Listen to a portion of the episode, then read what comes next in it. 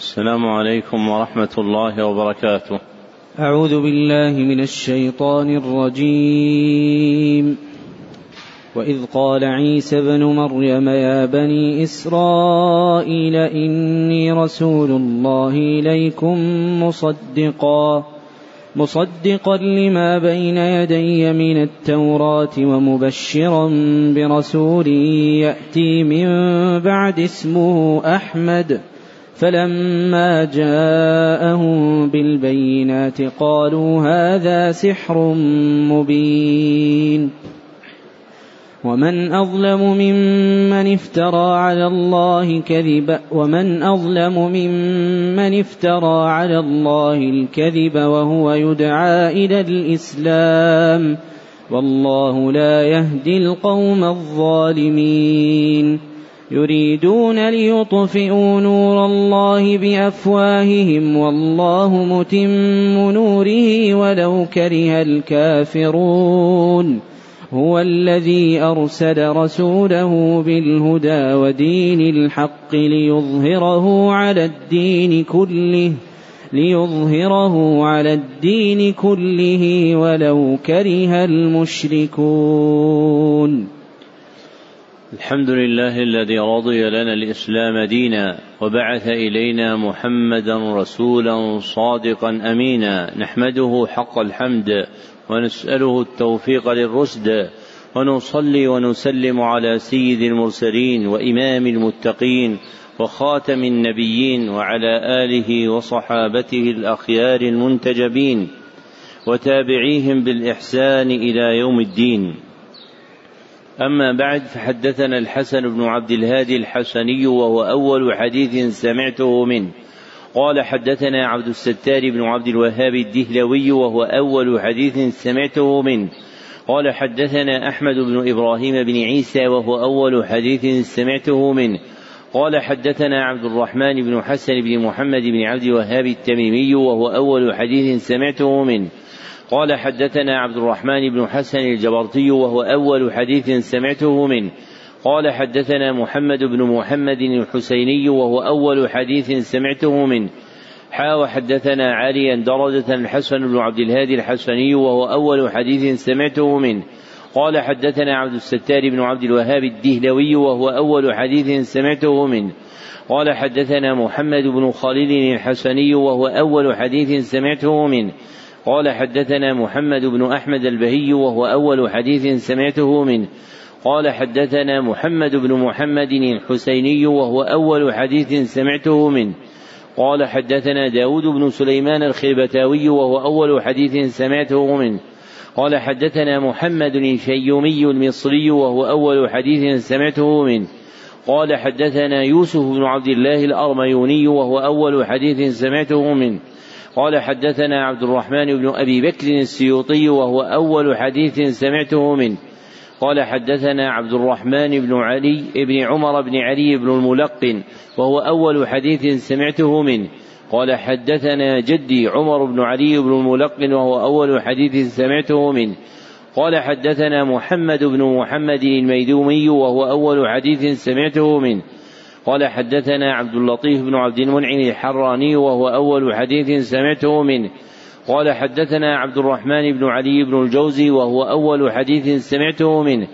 قال حدثني إسماعيل بن أبي صالح النيسابوري وهو أول حديث سمعته منه. قال حدثنا أبي أحمد بن عبد الملك النيسابوري وهو أول حديث سمعته منه. قال حدثنا محمد بن محمد الزيادي وهو أول حديث سمعته منه. قال حدثنا أحمد بن محمد البزاز وهو أول حديث سمعته منه. قال حدثنا عبد الرحمن بن بشر بن الحكم وهو أول حديث سمعته منه. قال حدثنا سفيان بن عيينة وهو أول حديث سمعته منه. عن عمرو بن دينار عن أبي قابوس مولى عبد الله بن عمرو عن عبد الله بن عمرو بن العاص رضي الله عنهما أنه قال قال رسول الله صلى الله عليه وسلم الراحمون يرحمهم الرحمن ارحموا من في الأرض يرحمكم من في السماء. وبعد فهذا المجلس الرابع عشر في قراءة الكتاب السابع من برنامج قراءة كتب الحديث بالسرد المجود في سنته السابعة أربعين وأربعمائة وألف. وهو كتاب الجامع المسند الصحيح المختصر من أمور رسول الله صلى الله عليه وسلم وسننه وأيامه. المعروف شهرة بصحيح البخاري للحافظ أبي عبد الله محمد بن إسماعيل بن إبراهيم البخاري رحمه الله المتوفى سنة ست وخمسين ومائتين وقد انتهت بنا قراءته إلى قوله رحمه الله باب ما من النبي صلى الله عليه وسلم على الأسرى. نعم. أحسن الله إليكم. الحمد لله رب العالمين وصلى الله وسلم على نبينا محمد وعلى آله وصحبه أجمعين. اللهم اغفر لشيخنا ولوالديه ولمشايخه وللمسلمين أجمعين.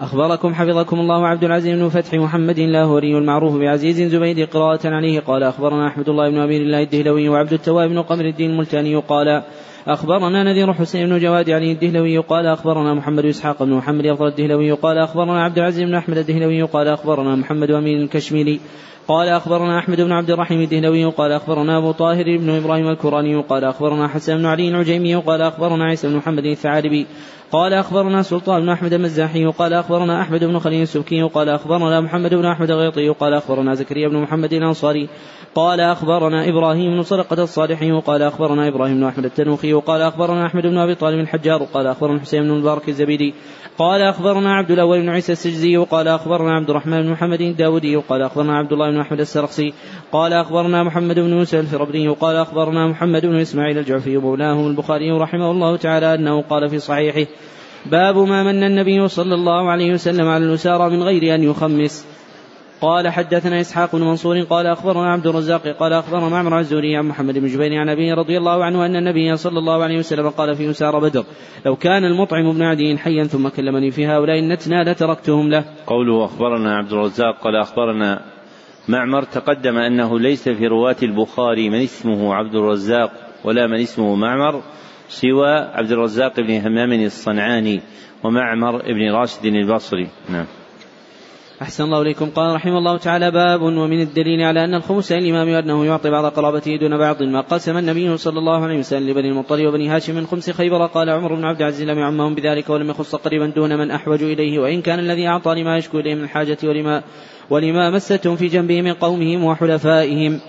قال حدثنا عبد الله بن يوسف قال حدثنا ليث عن عقيل عن شاب بن عبد المسيب عن جبير المطعم أنه قال مشيت أنا وعثمان بن عفان رضي الله عنه إلى رسول الله صلى الله عليه وسلم فقلنا يا رسول الله أعطيت بني المطلب وتركتنا ونحن وهم منك منزلة واحدة فقال رسول الله صلى الله عليه وسلم إنما بنو المطلب وبنو هاشم شيء واحد. قوله عن ابن شهاب تقدم أن هذه الكنية عندهم عند الإطلاق هي لابن شهاب الزهري واسمه محمد بن مسلم بن عبيد الله بن عبد الله بن شهاب الزهري قوله عن عقيل تقدم أن هذا الاسم يأتي مصغرا في رواة الستة في رجلين أحدهما عقيل بن خالد بن عقيل الأيلي والآخر يحيى بن عقيل البصري. نعم.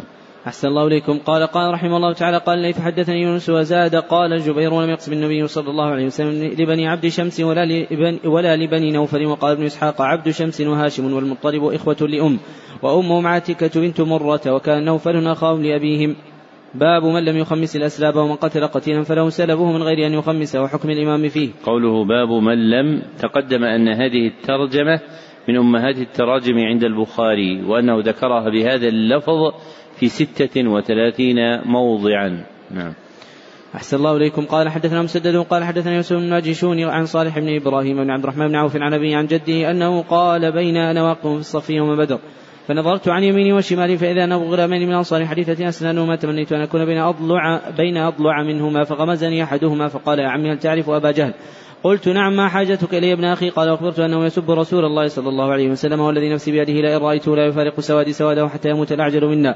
فتعجبت لذلك فغمزني الآخر فقال لي مثلها فلما انشف نظرت إلى أبي جهل يجول في الناس فقلت ألا إن هذا صاحبكم؟ إن سألتماني فابتدراه بسيفيهما فضرباه حتى قتلاه. ثم انصرف إلى رسول الله صلى الله عليه وسلم فأخبره فقال أيكما قتله؟ قال كل واحد منهما أنا قتلته؟ فقال هل مسحتما سيفيكما؟ قال لا فنضرب السيفين فقال كلاكما قتله. سلبوا لمعاذ بن عمرو بن جموح وكان معاذ بن عفراء ومعاذ بن عمرو بن جموح. قوله حدثنا مسدد تقدم أن هذا الاسم عندهم لراو واحد هو مسدد بن مسرهد الأسدي.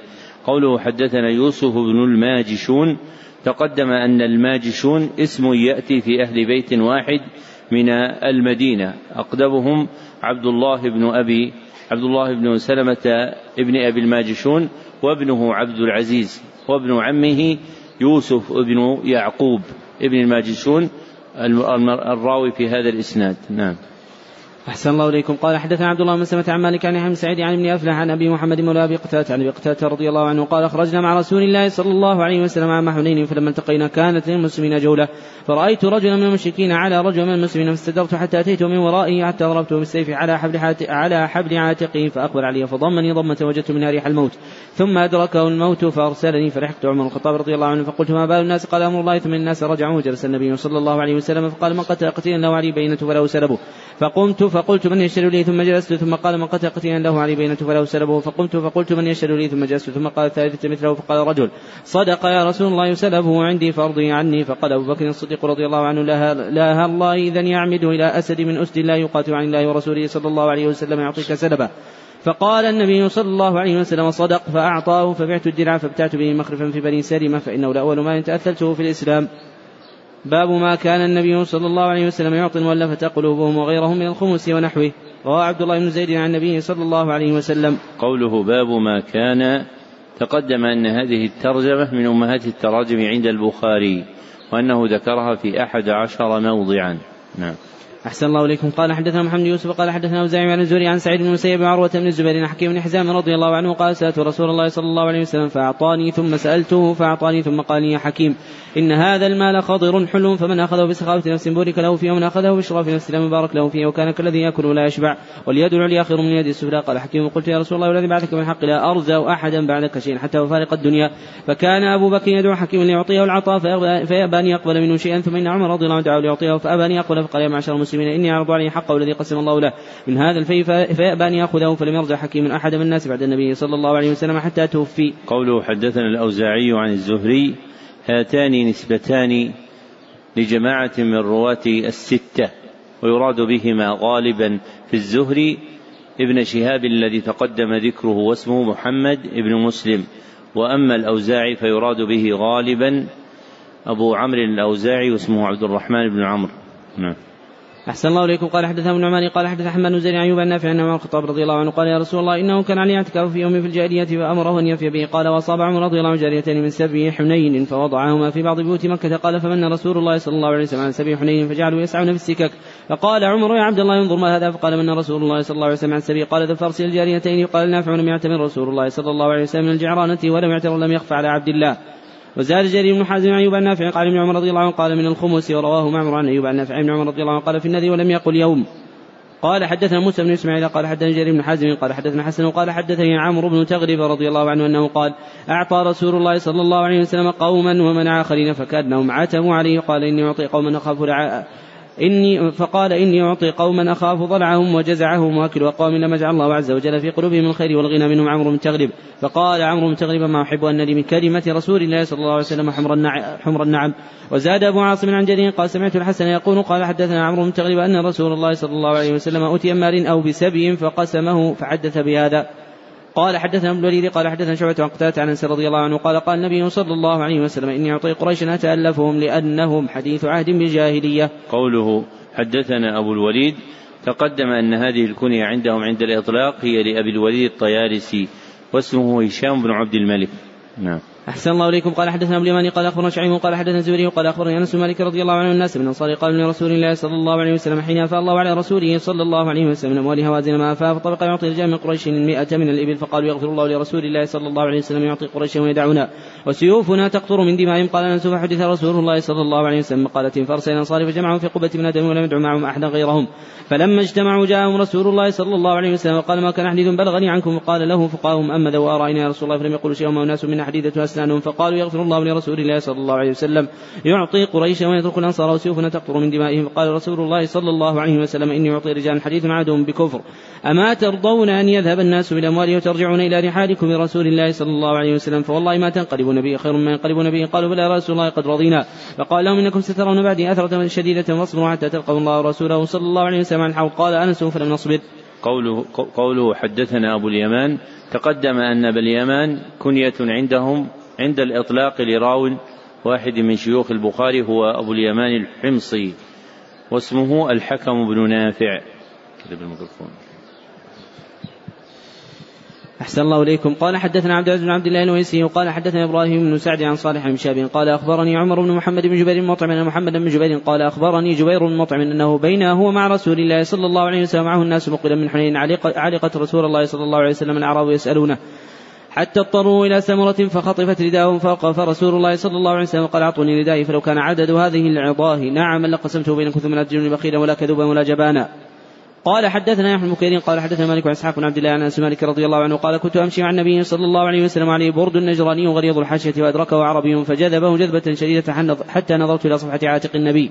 حتى نظرت إلى صفحة عاتق النبي صلى الله عليه وسلم قد أثرت به حاشية الرداء من شدة جذبته ثم قال مر لي من مال الله الذي عندك؟ فالتفت إليه فضحك ثم أمر له بعطاء.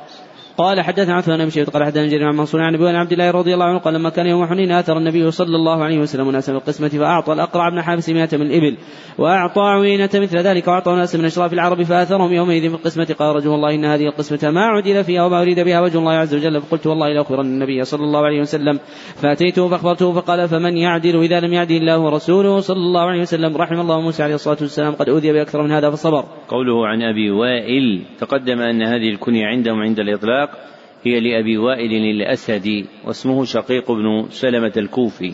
نعم. أحسن الله إليكم. قال حدثنا محمد غيلان قال حدثنا أبو سلمة قال حدثنا هشام قال أخبرني ابن أسماء بنت أبي بكر رضي الله عنه أنها قالت كنت أنقل النوى من أرض الزبير التي أقطعه رسول الله صلى الله عليه وسلم على رأسي وهي وهي مني على ثلثي, ثلثي فرسخ. وقال أبو ضمرة عن هشام عن نبي النبي صلى الله عليه وسلم أقطع الزبير الأرض من أموال بني النضير. قوله حدثنا أبو أسامة تقدم أن هذه الكنية عندهم عند الإطلاق هي لأبي أسامة الكوفي. واسمه حماد بن أسامة. نعم. أحسن الله إليكم. قال حدثني أحمد بن مقدام. قال حدثنا فضيل بن سليمان. قال حدثنا موسى بن عقبة. قال أخبرني نافع عن عمر رضي الله عنه أنه مخطب رضي الله عنه أجل يهود ونصارى من أرض الحجاز وكان رسول الله صلى الله عليه وسلم لما ظهر على أهل خيبر. أراد أن يخرج اليهود منها وكانت الأرض لما ظهر عليها اليهود من الرسول والمسلمين فسأل اليهود ورسول الله صلى الله عليه وسلم يتركهم على أن يكفوا العمل ولا نصف الثمر فقال رسول الله صلى الله عليه وسلم نقركم على ذلك ما شئنا فأقروا حتى أجلاهم عمر رضي الله عنه في مرتي إلى تيمها وريحا باب ما يصيب من الطعام في أرض الحرب. قال حدثنا الوليد قال حدثنا شعبة عن حميد بن هلال عبد الله المغفري رضي الله عنه قال كنا محاصرين قيصر كنا محاصرين قصر خيبر فرمى إنسان بجراب فيه شحم فنزوت لآخذه فالتفت فإذا النبي صلى الله عليه وسلم فاستحييت منه. قوله عن عبد الله بن مغفل اسم مغفل في هذا الراوي بالغين والفاء في اسمه واسم ولده ولهم رواية في الكتب الستة وما عداه فهو معقل. نعم. أحسن الله إليكم. قال حدثنا مسدد قال حدث أحمد بن أيوب أن في عمر رضي الله عنه قال كنا نصيب في مغازينا العسل والعنب فنأكله ولا نرفعه. قال حدث موسى بن إسماعيل قال حدث عبد الواحد قال حدث شيباني وقال سمعت ابن أبي رضي الله عنه يقول أصابتنا مجاعة لأهل خيبر فلما كان يوم خيبر وقعنا في الحمر الأهلية وانتحرناها فلما غادت القدور نادى منادي رسول الله صلى الله عليه وسلم. اكفوا القدور فلا تطعموا لحم الحمر شيئا. قال عبد الله فقلنا إنما لها النبي صلى الله عليه وسلم لأنها لم تخمس. قال وقال آخرون حرمها البتة وسالت سعيد بن جبير فقال حرمها البتة. قوله حدثنا الشيباني تقدم أن هذه نسبة جماعة من الرواة عندهم وعند الإطلاق فالمراد بها سليمان بن أبي سليمان نعم أحسن الله إليكم. قال رحمه الله تعالى بسم الله الرحمن الرحيم. باب الجزية والموادعة مع أهل الحرب. وقول الله تعالى قاتلوا الذين لا يؤمنون بالله ولا باليوم الآخر ولا يحرمون ما حرم الله ورسوله ولا يدينون دين الحق من الذين أوتوا الكتاب حتى يعطوا الجزية عن يد وهم صاغرون. أذلاء وما جاء في أخذ الجزية من اليهود والنصارى والمجوس والعجم وقال ابن أبي نجيح. قلت للمجاهد ما شأن أهل الشأم عليهم أربعة دنانير وأهل اليمن عليهم دينار؟ قال جعل ذلك من قبل اليسار. قوله باب الجزية والموادعة. الموادعة المتاركة. بأن يترك المسلمون الكافرين ويترك الكافرون المسلمين فالودع هو الترك. نعم. أحسن الله إليكم. قال حدثنا علي بن عبد الله قال حدثنا سفيان قال سمعت عمرو قال كنت جالسا مع جابر بن زيد وعمرو بن أوس فحدثهما بجالة سنة سبعين عاما حج مصعب بن الزبير بن البصرة عند درج زمزم. قال كنت كاتبا لجز بن معاوية عم الأحنف فأتانا كتاب مخطب رضي الله عنه قبل موته بسنة فرق بين كل ذي محرم من المجوس ولم يكن عمر رضي الله عنه أخذ الجزية من المجوس حتى شهد عبد الرحمن بن عوف رضي الله عنه أن رسول الله صلى الله عليه وسلم أخذ من مجوس هجر. قال حدثنا ابن اليماني قال أخبرنا شعيب بن عزوري قال حدثني عروة بن الزبير عن مسلم مخرمة رضي الله عنه أخبره أن عمرو بن عوف الأنصاري وحليف لبني عامر بن وهيم كان شهد مدرد أخبره أن رسول الله صلى الله عليه وسلم بعث أبا عبيدة بن الجراح. بعث أبا عبيدة من جراح البحرين يأتي بجزيتها وكان رسول الله صلى الله عليه وسلم صالح على البحرين وأمر عليهم على أبي الحضرمي فقدم أبو عبيدة مال من البحرين فسمعت أنصار بقدوم أبي عبيدة فوافت صلاة الصبح مع النبي صلى الله عليه وسلم لما صلى بهم الفجر انصرف فتعرضوا له فتبسم رسول الله صلى الله عليه وسلم حين رآهم وقال أظنكم قد سمعت أن أبا عبيدة قد جاء بشيء؟ قالوا أجل يا رسول الله قال فأبشروا وأملوا ما يسركم فوالله إلى الفقر ما أملوا ما يسركم فوالله إلى الفقر أخشى عليكم لكن أخشى عليكم تبسط عليكم الدنيا كما بسطت على من كان قبلكم فتنافسوها كما تنافسوها وتهلككم كما أهلكتهم. قال حدثنا فضل بن يعقوب قال حدثنا عبد الله بن جعفر الرقي قال حدثنا معتمر بن سليمان قال حدثنا سعيد بن عبيد الله الثقفي قال حدثنا بكر بن عبد الله المزني وزياد بن جبير عن جبير بن حية أنه قال بعث عمر رضي الله عنه الناس بأفناء الأمصار يقاتلون المشركين وأسلم الهرمزان فقال إني مستشيرك في مغازي هذه. قال نعم مثلها ومثل من فيها من الناس من عدو المسلمين مثل طائر له رأس وله جناحان. وله رجلان فإن كسر أحد الجناحين نهضت الرجلان بجناح والرأس فإن كسر الجناح الآخر نهضت الرجلان والرأس وإن شرخ الرأس ذهبت الرجلان والجناحان والرأس فالرأس كسرى والجناح كسرى والجناح الآخر فارس فمر المسلمين فلينفروا إلى كسرى. وقال بكر وزياد بن جميع عن جبير بن حية قال فندبنا عمر رضي الله عنه استعمل عليه النعمان بن مقدر حتى إذا كنا بأرض العدو وخرج علينا عامل كسرى في أربعين ألفا فقام ترجمان فقال يكلمني رجل منكم فقال المغيرة سل عما شئت قال ما أنتم قالوا قال نحن ناس من عرب كنا في شقاق شقاء شديد وبلاء شديد نمص الجد والنوى من الجوع ونلبس الوبر والشعر ونعبد الشجر والحجر فبينا نحن كذلك إذ بعث رب السماوات وربنا رضينا تعالى ذكره وجلت عظمته إلينا نبيا من أنفسنا نعرف أباه وأمه فأمرنا نبينا رسول ربنا صلى الله عليه وسلم أن نقاتل لكم حتى تعبدوا الله وحده وتؤدوا الجزية وأخبر نبينا صلى الله عليه وسلم على رسالة ربنا أنه من قتل من أصل الجنة في نعيم لم ير مثلها قط. ومن بقي منا ملك رقابكم فقال نعم ربما شرك الله مثلها مع النبي صلى الله عليه وسلم فلم يدمك ولم يخزيك ولكني شئت اقتال مع رسول الله صلى الله عليه وسلم كان إذا لم يقاتل في أول النهار. انتظر حتى تهب الأرواح وتحضر الصلوات. باب إذا ودع الإمام ملك القرية أن يكون ذلك لبقيتهم. قال حدثنا سلمان بن بكر قال حدثنا ابي مغنم عمرو بن يحيى عن عباس سعدي عن أبي حميد السعدي رضي الله عنه قال غزونا مع النبي صلى الله عليه وسلم تبوك وأهدى ملك ويلة النبي صلى الله عليه وسلم غلة بيضاء وكساه بردان وكتب له ببحرهم. قوله حدثنا وهيب تقدم أنه ليس عند البخاري من الرواة من اسمه وهيب سوى راو واحد هو وهيب بن خالد الباهلي. نعم. أحسن الله إليكم قال رحمه الله تعالى باب المصائب في ذمة رسول الله صلى الله عليه وسلم وذمة العهد والذمة العهد والإل القرابة قال حدثنا آدم بن أبي ياسين قال حدثنا شعبة قال حدثنا أبو جمرة قال سمعت جويرية بن قدامة التميمية قال سمعت عمر الخطاب رضي الله عنه قلنا أوصنا يا أمير المؤمنين قال أوصيكم بذمة الله فإنه ذمة نبيكم ورزق عيالكم. قوله حدثنا أبو جمرة تقدم أن هذه الكنية عندهم لراو واحد يذكر بها كثيرا واسمه نصر بن عمران الضبعي. نعم. أحسن الله إليكم. قال رحمه الله تعالى باب ما أقطع النبي صلى الله عليه وسلم البحرين وما وعد من البحرين والجزية ولمن يقسم الفيء والجزية. قال حدثنا أحمد بن موسى قال حدثنا زهير عن يحيى سعيد قال سمعت أنس رضي الله عنه قال دعا النبي صلى الله عليه وسلم صلى يكتب لهم البحرين فقالوا لا والله حتى تكتب لاخواننا من قريش مثلها فقال ذاك لهم ذاك لهم ما شاء الله على ذلك يقولون له. قال فإنكم سترون بعدي اثره فاصبروا حتى تلقوني.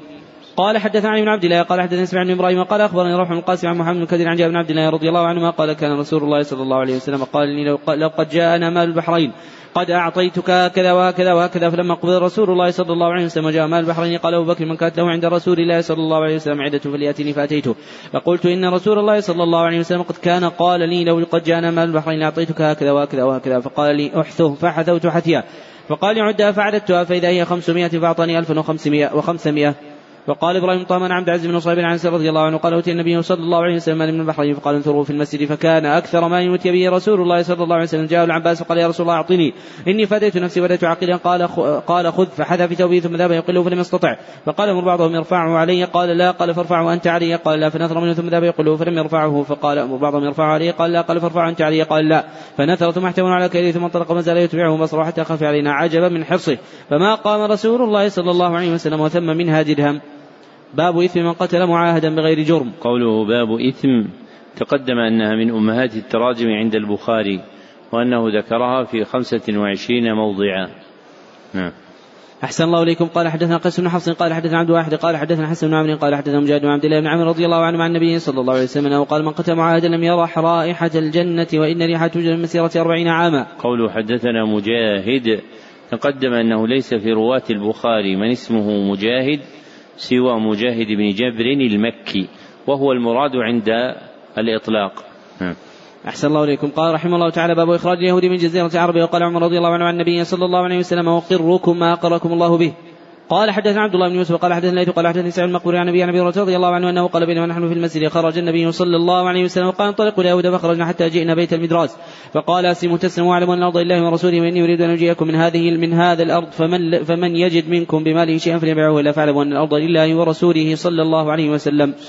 قال حدثنا محمد قال حدثنا معينة عن سليمان الأحمد أنه سمع سعيد بن جبير أنه سمع ابن عباس رضي الله عنهما يقول يوم الخميس وما يوم الخميس ثم بكى حتى بل دمعه الحصى قلت يا أبا عباس ما يوم الخميس قال اشتد برسول الله صلى الله عليه وسلم وجعه فقال أتوني بكتب أكتب لكم كتاب لا تضلوا بعده وأبدا تنازع ولا ينبغي عند النبي تنازع فقالوا ما له هجر استفهم استفهموا فقال فقال ذروني فالذي أنا فيه خير مما تعولي إليه فأمرهم بثلاث قال أخرجوا المشكلة من جزيرة العرب وأجيز الوفد بنحو ما كنت أجيزهم والثالثة خير إما أن سكت عنه وإما قال فنسيتها قال سبحان هذا من قول سليمان باب إذا غدر المشركون بالمسلمين هل يعفى عنهم؟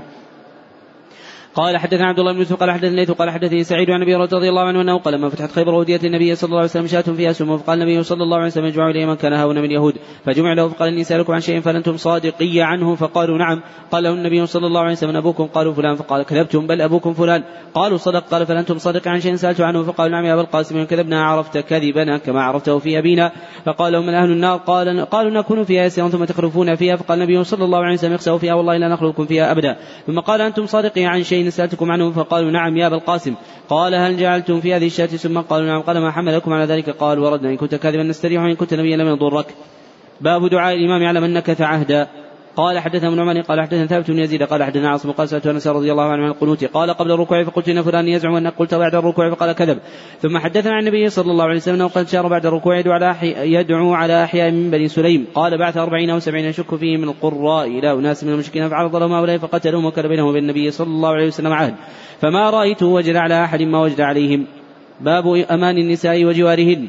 قال حدثنا عبد الله بن يوسف قال أخبرنا مالك عن النضر مولى عمرو بن عبد الله أن أبا مرة وله مهان ابنة أبي طالب أخبره أنه سمع مهان بنت أبي طالب تقول ذهبت إلى رسول الله صلى الله عليه وسلم من الفتح وجدته يغتسل وفاطمه ابنته تسره فسلمت عليه فقال من هذه؟ فقلت أنا أم هاني بنت أبي طالب فقال مرحبا بأم هاني. فلما فرغ من غسله قام صلى ثمان ركعات ملتحما في ذنب واحد. فقلت يا رسول الله زعم ابن أم علي أنه قاتل رجلا أجرته أنه قاتل رجلا قد أجرته فلان بن هبيرة. فقال رسول الله صلى الله عليه وسلم قد أجرنا من اجرت يا أم هاني. قالت أم هاني وذلك ضحى قوله عن أبي النضر تقدم أن هذا هذه الكنية تأتي عندهم بالضاد المعجمة ولم يقع في رواتهم عن أبي النصر.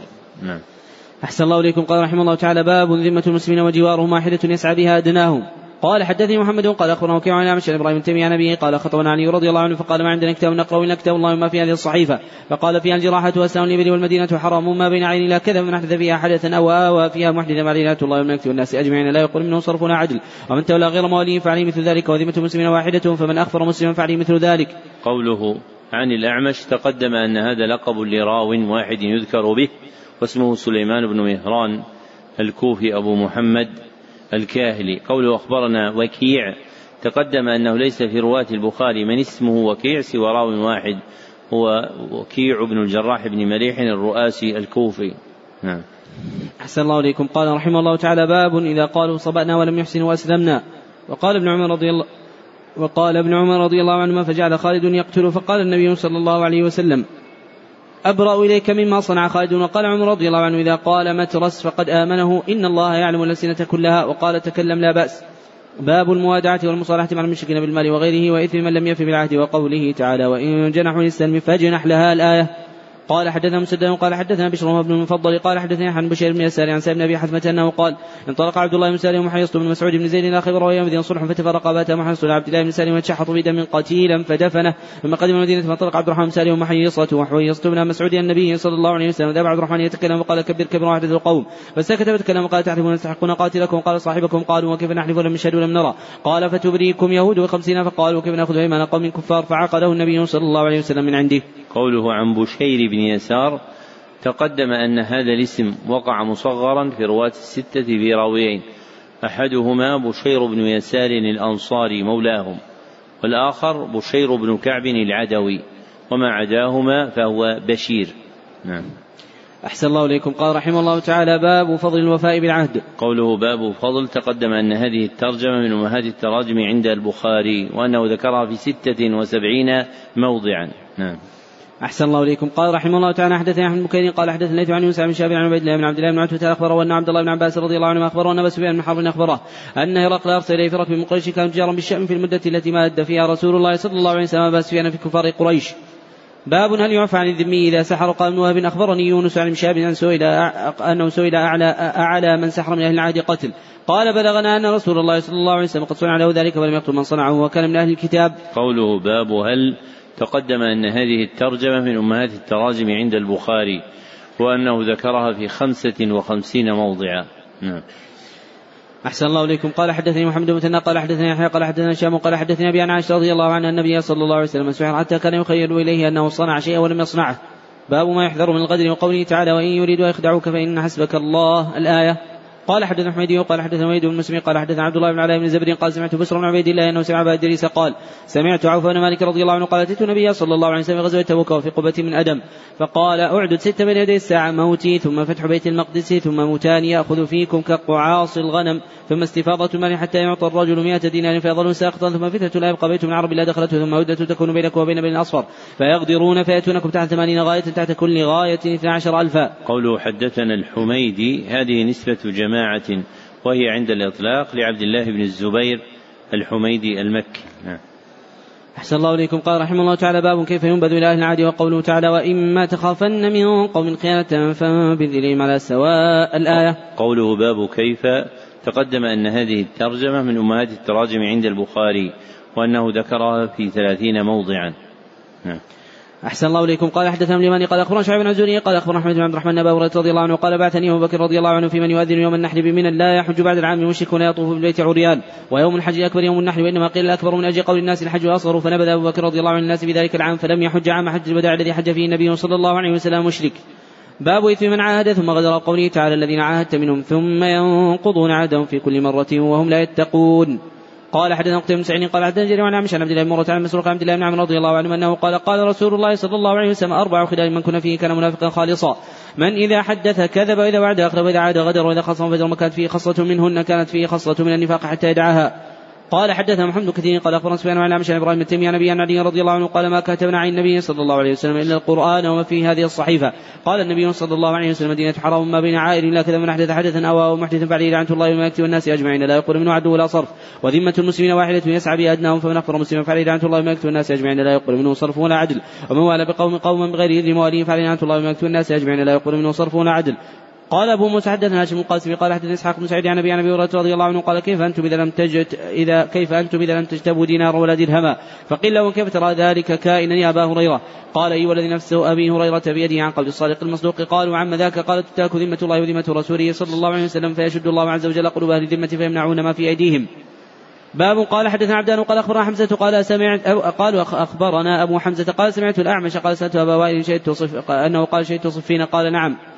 قال سألت أبا وائل شهدت صفين. قال نعم سمعت سهل بن حنيف يقول اتهم رأيكم رأيتني يوم أبي جندر ولو استطيع أن أرد أمر النبي صلى الله عليه وسلم. رددته وما وضعنا سيفا على واتقنا لأمر يفضعنا إلا أسهلنا بنا إلى أمر نعرفه غير, غير أمرنا هذا. قوله باب حدثنا تقدم أن هذه الترجمة من أمهات التراجم عند البخاري وأنه ذكرها بهذا اللفظ في أربعة وأربعين موضعا وقال في ثمانية مواضع باب حدثني.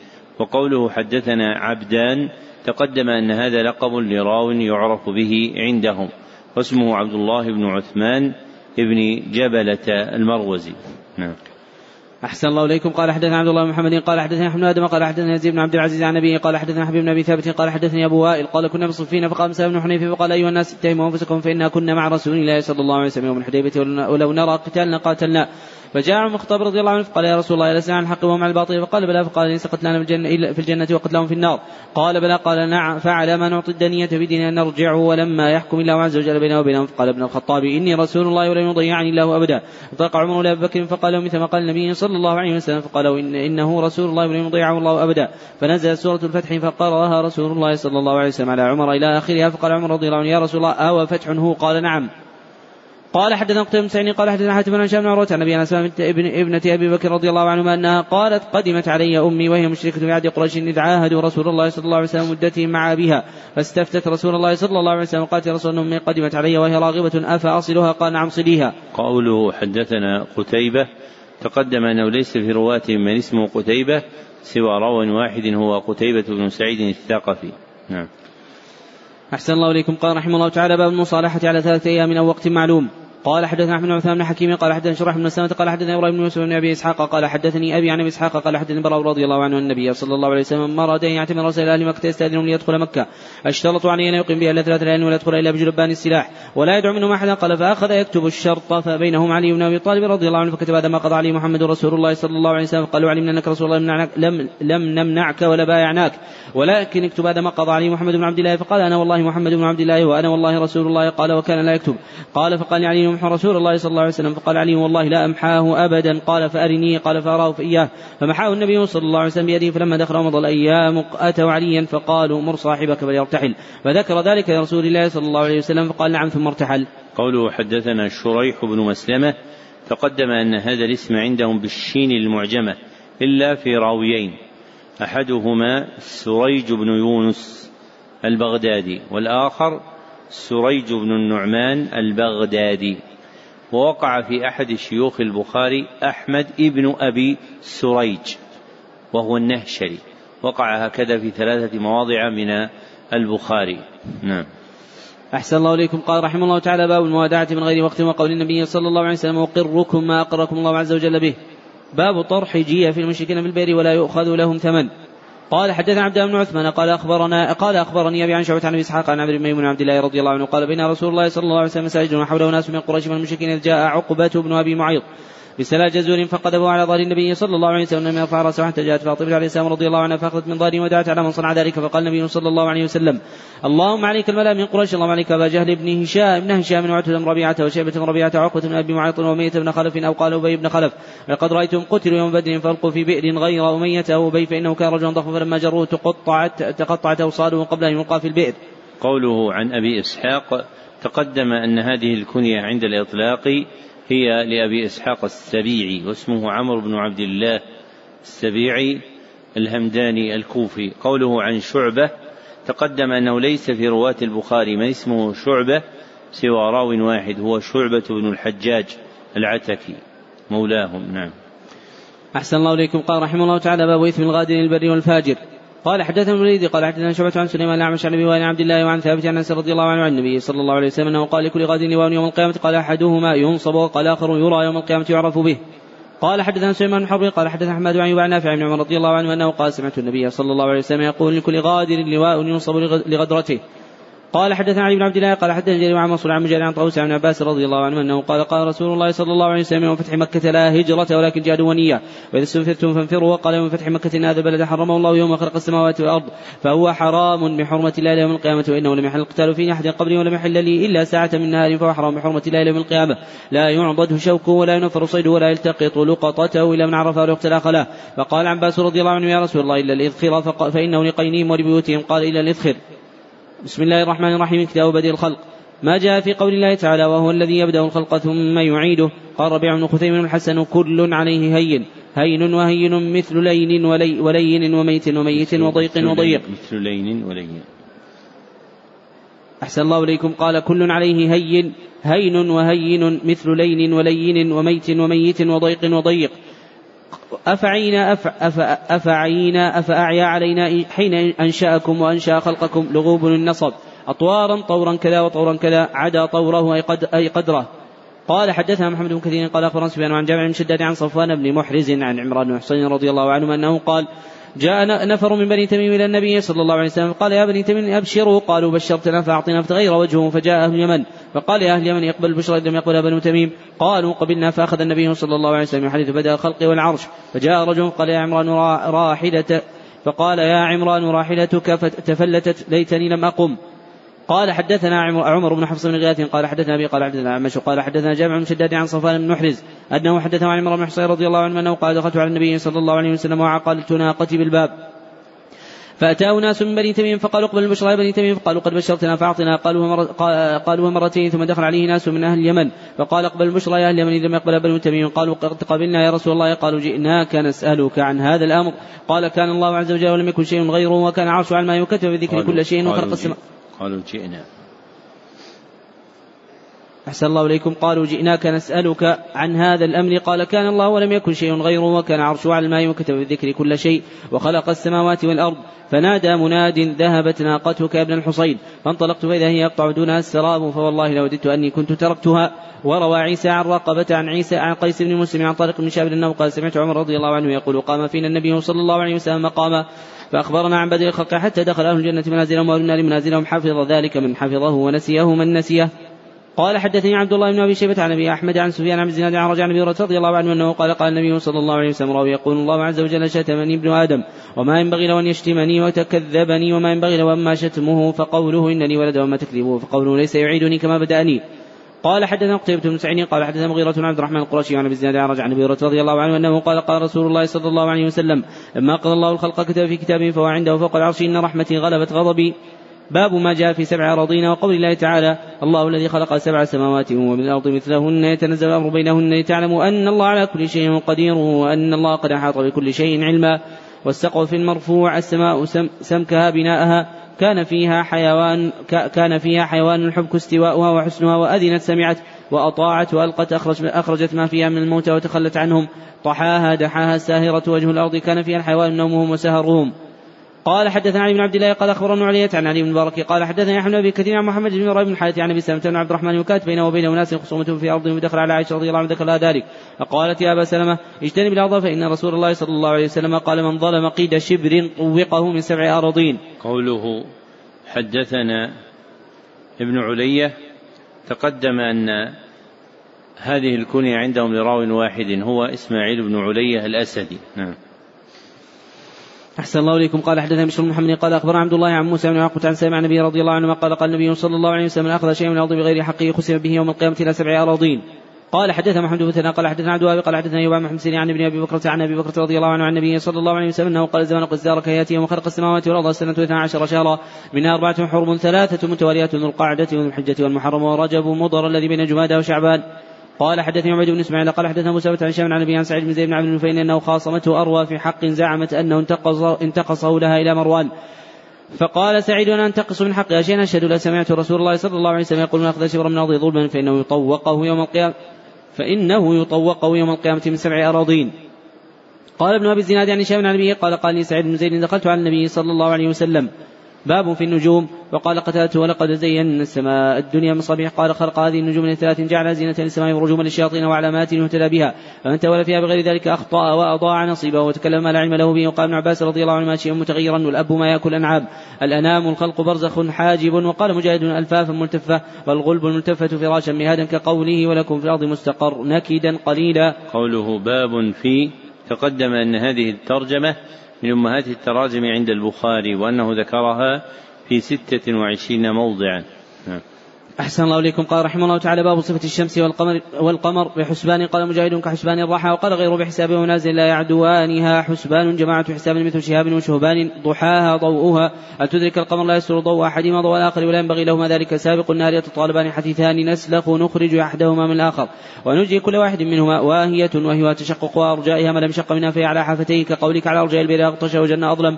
وقال حسن كويرت تكور حتى يذهب ضوءها والليل وما أستقجم من دابة تسق استوى بروجا منازل الشمس والقمر.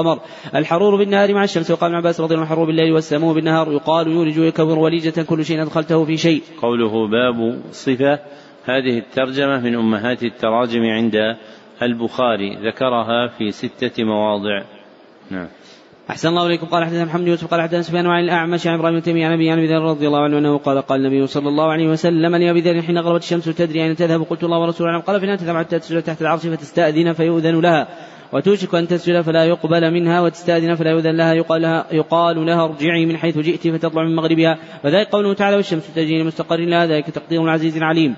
قال حدثنا مسلم قال حدثنا عبد العزيز بن المختار قال حدثنا عبد الله الداناج قال حدثني أبو سلمة بن عبد الرحمن عن أبي هريرة رضي الله عنه عن النبي صلى الله عليه وسلم أنه قال الشمس والقمر مكوران يوم القيامة.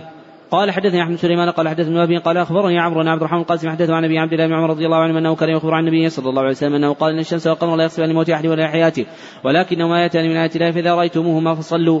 قال حدثنا إسماعيل بن أبي ويس قال حدثني مالك عن زيد بن أسلم عن عطاء بن يسار عبد الله بن عباس رضي الله عنه أنه قال قال النبي صلى الله عليه وسلم إن الشمس والقمر آيتان من آيات الله لا يخسفان لموت أحد ولا حياته فإذا رأيتم ذلك فاذكروا الله. قال حدثنا أحمد بن قال حدثنا يدعو قال عن شاب قال أخبرني عروة ان عائشة رضي الله عنها أخبرت أن رسول الله صلى الله عليه وسلم يوم خسفت الشمس قام فكبر وقرأ قراءة طويلة ثم ركع ركوعا طويلا ثم رفع رأسه وقال سمع الله لمن حمده فقام كما هو فقرأ قراءة طويلة وهي أدنى من القراءة الأولى ثم ركع ركوعا طويلا ادنى من الركعة الأولى ثم سجد طويلا ثم فعل في الركعة الاخره مثل ذلك ثم سلم وقد تجنت الشمس وخطب الناس فقال في كسوف الشمس والقمر إنهما اياتان من آيات الله لا يخسفان للموت أحدهما لحياته فإذا رأيتموهما فافزعوا إلى الصلاة. قال حدثني محمد بن قال حدثني عن إسماعيل قال حدثني قيس عن ابي مسعود رضي الله عنه عن النبي صلى الله عليه وسلم أنه قال الشمس والقمر لا ينكسفان لموت أحد ولا لحياته ولكنهما آيتان من آيات الله فإذا رأيتموهما فصلوا باب ما جاء في قوله تعالى وهو الذي أرسل الرياح نشرا بين يدي رحمته قاصفا تقصف كل شيء لواقح ملاقح منقحة إعصار ريح عاصف تهب من الأرض إلى السماء كعمود فيه نار صر برد نشرا متفرقة. قوله باب ما جاء تقدم أن هذه الترجمة من امهات التراجم عند البخاري وأنه ذكرها بهذا اللفظ في سبعة وأربعين موضعا. نعم. أحسن الله إليكم. قال عندنا أدب قال عندنا شعبة عن الحكم عن مجاهد عن عباس رضي الله عنه عن النبي صلى الله عليه وسلم أنه قال نصرت بالصبا وأهلكت عاد بالدبور قال حدثنا مكي بن إبراهيم قال حدثنا جرج عن عن عائشة رضي الله عنها قالت كان النبي صلى الله عليه وسلم إذا رأى مخيلة في السماء أقبل وأدبر ودخل وخرج وتغير وجهه فاذا أمطرت السماء سري عنه فعرفته عائشة رضي الله عنها ذلك فقال النبي صلى الله عليه وسلم ما أدري. لعله كما قال قوم فلما راوا عارضا مستقبل اوديتهم الآية باب ذكر الملائكة وقال أنس رضي الله عنه قال عبد الله بن سلام للنبي صلى الله عليه وسلم أن جبريل عليه السلام وعدو اليهود من الملائكة قال ابن عباس نحن الصافون الملائكة. قال حدثنا هدوة بن خالد قال حدثنا ما قتادة وقال لي خليفة قال حدثنا يزيد بن زرع قال حدثنا سعيد بن هشام قال حدثنا قتادة قال حدثنا أنس مالك رضي الله عنه مالك بن صعصعة رضي الله عنهما قال قال النبي صلى الله عليه وسلم بين أنا عند البيت بين النائم والإقضان وذكر بين الرجلين فأتيت بطست من ذهب مري حكمة وإيمانا فشق من النحل إلى مراق البطن. ثم غسل بطن ماء زمزم ثم مري حكمة وإيمانا وأتيت بدابة أبيض دون البغل وفوق الحمار البراق فانطلقت مع جبريل عليه السلام فأتى أتينا السماء الدنيا. قيل من هذا؟ قال جبريل قيل من معك؟ قيل محمد قيل وقد أرسل إليه قال نعم. قيل مرحبا بي ونعم المجيء. جاء فأتيت على آدم عليه السلام. وسلمت عليه. فقال مرحبا بك من ابن ونبي. فأتينا السماء الثانية. قيل من هذا؟ قال جبريل قيل من معك؟ قال محمد صلى الله عليه وسلم. قيل أرسل إليه قال نعم. قيل مرحبا بي ونعم المجيء جاء فأتيت عليه الصلاة والسلام ويحيى عليه الصلاة والسلام فقال مرحبا بك من أخ ونبي وأتينا السماء الثالثة. قيل من هذا؟ قال جبريل قيل من معك؟ قيل محمد. قيل وقد أرسل. إليه قال نعم. قيل مرحبا به ونعم المجيء. جاء فأتيت يوسف عليه السلام فسلمت عليه وقال مرحبا بك من أخي ونبي فأتينا السماء الرابعة. قيل من هذا؟ قيل جبريل. وقيل من معك؟ قيل محمد صلى الله عليه وسلم. قيل وقد أرسل. إليه قيل نعم. قيل مرحبا به ونعم المجيء. جاء فأتيت على إدريس عليه السلام فسلمت عليه فقال مرحبا من أخ ونبي فأتينا السماء الخامسة. قيل من هذا؟ قال جبريل. قيل من معك؟ قيل محمد. قيل وقد أرسل. إليه قال نعم. قيل مرحبا به ونعم المجيء. جاء فأتينا على هارون عليه السلام فسلمت عليه فقال مرحبا بك من أخي ونبي فأتينا على السماء السادسة. قيل من هذا؟ قيل جبريل وقيل من معك. قيل محمد صلى الله عليه وسلم. قيل وقد أرسل مرحبا به ولنعم المجيء جاء. فأتيت على موسى عليه السلام وسلمت فقال مرحبا بك من أخي ونبي فلما جاوزت بكى قيل ما أبكاك. قال يا ربي هذا الغلام الذي بعث بعدي يدخل الجنة من أمتي أفضل مما يدخل من أمتي وأتينا السماء السابعة قيل من هذا؟ قال جبريل قيل من معك.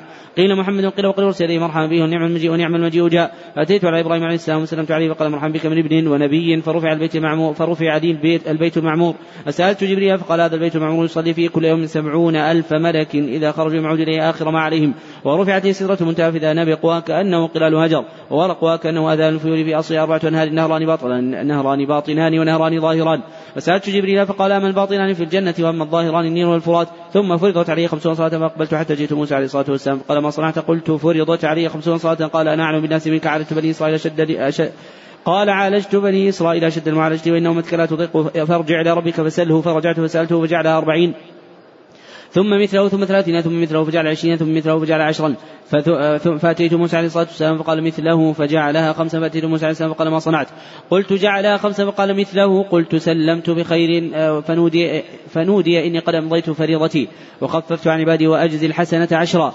وقال همام عقدة عن حسن عن أبي رضي الله عنه عن النبي صلى الله عليه وسلم. قال في البيت المعمور. قوله حدثنا هدبة بن خالد تقدم أنه ليس في رواتهم من اسمه هدبة سوى شيخ واحد. هو هدبة بن خالد البصري ويقال له هداب بفتح الهاء. نعم.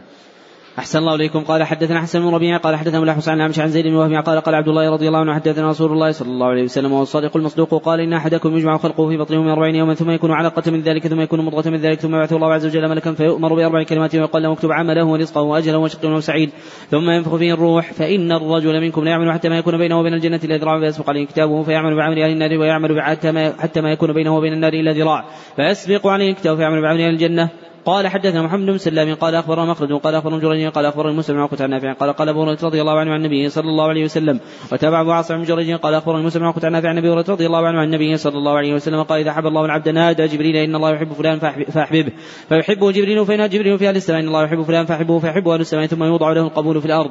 قوله أخبرنا ابن جريج تقدم أن هذه الكنية عندهم عند الإطلاق هي لابن جريج المكي واسمه عبد الملك بن عبد العزيز. قوله حدثنا محمد بن سلام تقدم أن سلاما عندهم مشدد إلا في عبد الله بن سلام رضي الله عنه اتفاقا. واختلف في محمد بن سلام البيكندي والراجح أنه بالتشديد. نعم. أحسن الله إليكم. قال حدثنا محمد قال حدثنا ابن مريم قال أخبرنا الليث. قال حدثنا ابن جابر عن محمد بن عبد الرحمن عن عروة بن الزبير عن عائشة رضي الله عنها زوج النبي صلى الله عليه وسلم. أنها سمعت رسول الله صلى الله عليه وسلم يقول إن الملائكة تنزل في العنان وهو السحاب وتذكر الأمر قضي في السماء فتسترق الشياطين السمع فتسمعه فتوحين الكهان فيكذبون معها مئة كذبة من عند أنفسهم. قال حدثنا أحمد بن موسى قال حدثنا إبراهيم بن قال حدثنا مشابه بن سلمة ولا غير عن أبي هريرة رضي الله عنه أنه قال قال النبي صلى الله عليه وسلم إذا كان يوم الجمعة كان على كل باب من أبواب المسجد الملائكة يكتبون الأول فالاول فاذا جلس الإمام طاووا الصحف وجاءوا يستمعون الذكر. قال حدثنا علي بن عبد الله قال حدثنا سفيان قال حدثنا الزهري عن سعيد بن المسيب قال مر عمر رضي الله عنه في المسجد حسان رضي الله عنه ينشد فقال كنت أنشد وفيه من هو خير منك صلى الله عليه وسلم ثم التفت إلى أبي هريرة رضي الله عنه فقال أنشدك بالله أسمعت رسول الله صلى الله عليه وسلم يقول أجب عني اللهم يدعو روح القدس قال نعم. قال حدثنا عبد بن عمر قال حدثنا شعبة عن بن ثابت عن البراء رضي الله عنه أنه قال قال النبي صلى الله عليه وسلم لحسان أهجهم أو قال هاجهم وجبريل عليه الصلاة والسلام معك. قوله عن البراء تقدم أن هذا الاسم يأتي في الأسماء والكنى مخففا البراء ويأتي في الأنساب لقبا البراء في جماعة من رواه أشهرهم أبو العالية البراء. نعم. أحسن الله إليكم. قال حدثنا إسحاق قال أخبرنا وهم جرير قال حدثنا قال سمعت حميد بن هلال عن مالك رضي الله عنه أنه قال كأن ينظر إلى غبار ساطع في سكة بني غنم زاد موسى موكب جبريل قال حدثنا فروت قال حدثنا علي بن مسلم عن شام بن عروة عن أبي عائشة رضي الله عنه الحارث بن هشام سأل النبي صلى الله عليه وسلم كيف يأتيك الوحي؟ قال كل ذاك يأتي الملك أحيانا في مثل صلصال الجرس يأتي الملك أحيانا كل ذاك يأتي الملك أحيانا في مثل صلصال الجرس فيبصم عني وقد وعيت ما قال. واشد علي يتمثل الملك أحيانا رجلا فيكلمني فأعي ما يقول. قوله حدثنا فروة تقدم أنه ليس في رواة البخاري من اسمه فروة سوى راو واحد هو فروة بن أبي المغراء. الكوفي. نعم. أحسن الله إليكم. قال قال رحمه الله تعالى حدثنا آدم قال حدثنا شيبان قال حدثنا يحيى بن أبي كثير عن أبي سلمة عن أبي هريرة رضي الله عنه قال سمعت النبي صلى الله عليه وسلم يقول من أنفق الزوجين في سبيل الله دعته خزنة الجنة أي فلو هلم فقال أبو بكر رضي الله عنه ذاك الذي لا توى عليه. قال النبي صلى الله عليه وسلم أرجو أن تكون منهم. قوله حدثنا شيبان تقدم أنه اسم جماعة من رواتهم وعند الإطلاق فالمراد به شيبان بن عبد الرحمن التميمي. نعم. أحسن الله إليكم. قال حدثنا عبد الله بن محمد قال حدثنا هشام قال أخبرنا معمر عن الزهري عن مسلمة عن عائشة رضي الله عنها النبي صلى الله عليه وسلم قال يا عائشة هذا جبريل يقرأ عليك السلام. فقالت عليه السلام ورحمة الله وبركاته ترى ما لا أرى تريد النبي صلى الله عليه وسلم. قوله أخبرنا معمر تقدم أن هذا الاسم يأتي عندهم بفتح ميمي ووقع عندهم معمر بضم الميم الأولى وفتح الثانية مشددة شددة في ثلاثة رواة. أولهم معمر بن محمد الهاشمي مولاهم. وثانيهم معمر بن سليمان النخعي وثالثهم معمر بن يعمر الليثي. نعم. أحسن الله إليكم. قال حدثنا ابن عمي قال حدثنا عمر بن ذر قال قال حدثني يحيى بن جعفر قال حدثنا وكيع عن عمر بن ذر عن أبي عن سعيد بن عن عباس رضي الله عنهما قال قال رسول الله صلى الله عليه وسلم جبريل لا تزورنا أكثر ما تزورنا قال فنزلت. وما نتنزل إلا بأمر ربك له ما بين أيدينا وما خلفنا الآية. قال حدثني إسماعيل قال حدثني سليمان عن يوسف شهاب بن عبد الله بن عبد الله بن عبد الله بن مسعود عن عباس رضي الله عنه رسول الله صلى الله عليه وسلم قال أقرأني جبريل على حرف. فلما نزل استزيد حتى انتهى إلى سبعة أحرف. قال حدثنا محمد قوله حدثنا أبو نعيم تقدم أن هذا الاسم يأتي عندهم مصغرا ولم يقع نعيم لا في الأسماء ولا في الكنى. وأبو نعيم عند الإطلاق هو الفضل بن دكين الكوفي. قوله عن عمر بن ذر عن أبيه تقدم أن اسم ذر عندهم لراو واحد هو ذر بن عبد الله المرهبي. نعم. أحسن الله إليكم. قال حدثنا محمد بن قاتل قال أخبرنا عبد الله قال أخبرنا عن زهري قال حدثني عبد الله بن عبد الله بن عباس رضي الله عنه أنه قال كان رسول الله صلى الله عليه وسلم أجود الناس وكان أجود ما يكون في رمضان حين يلقاه جبريل وكان جبريل يلقاه في كل ليلة من رمضان فيدرسه القرآن. فلرسول الله صلى الله عليه وسلم حين يلقاه جبريل وأجود بالخير من الريح المرسلة. وعن عبد الله قال حدث معه بعد السلام ذكر نحوه وروى أبو هريرة وفاطمة رضي الله عنه عن النبي صلى الله عليه وسلم جبريل كان يعارضه القرآن. قال حدثنا قتيبة قال حدثنا ليث عن شاب عمر بن عبد العزيز آخر العصر شيئا فقال عروة أما إن جبريل قد نزل صلى أمام رسول الله صلى الله عليه وسلم وقال عمر على ما تقول يا عروة؟ قال سمعت بشير بن أبي مسعود يقول سمعت أبا مسعود رضي الله عنه يقول سمعت رسول الله صلى الله عليه وسلم يقول نزل جبريل فأمني فصليت معه ثم صليت معه ثم صليت معه ثم صليت معه ثم صليت معه. يحسب بأصابعه خمس صلوات. قال حدث محمد بن قال حدثنا أبي عدي عن شعبة عن حبيب بن أبي ثابت عن زيد بن أبي ذر رضي الله عنه أنه قال قال النبي صلى الله عليه وسلم قال لجبريل من مات من أمتك لا يشرك بالله شيئا دخل الجنة ولم يدخل النار. قال وإن زنى وان سرق. قال وإن؟ قوله حدثنا ابن أبي عدي تقدم أن هذه الكنية عندهم لراو واحد هو محمد بن إبراهيم بن أبي عدي البصري. نعم.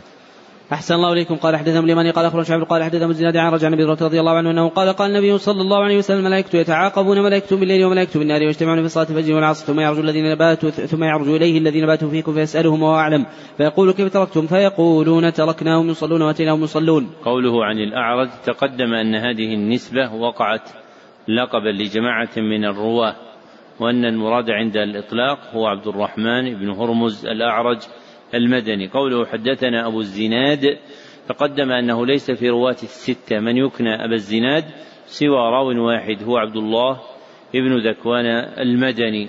نعم. أحسن الله إليكم. قال رحمه الله تعالى باب إذا قال أحدكم آمين والملائكة في السماء فوافقت إحداهم الأخرى غفر له ما تقدم من ذنبه. قال حدثنا محمد قال أخبرنا مخلد قال أخبرنا ابن جريج عن إسماعيل بن أمية أن نافعا حدثه عن القاسم بن محمد حدثه عن عائشة رضي الله عنها أنها قالت حشوت للنبي صلى الله عليه وسلم وسادة فيها تماثيل كأنها نمرقة فجاء فقام بين البابين وجعل يتغير وجهه فقلت ما لنا يا رسول الله؟ قال ما بال هذه الوسادة قالت وسادة جعلتها لك لتضطجع عليها. قال ما علمت أن الملائكة لا تدخل بيتا فيه صورة وأن من صنع الصورة يعذب يوم القيامة. يقول أحيوا ما خلقتم.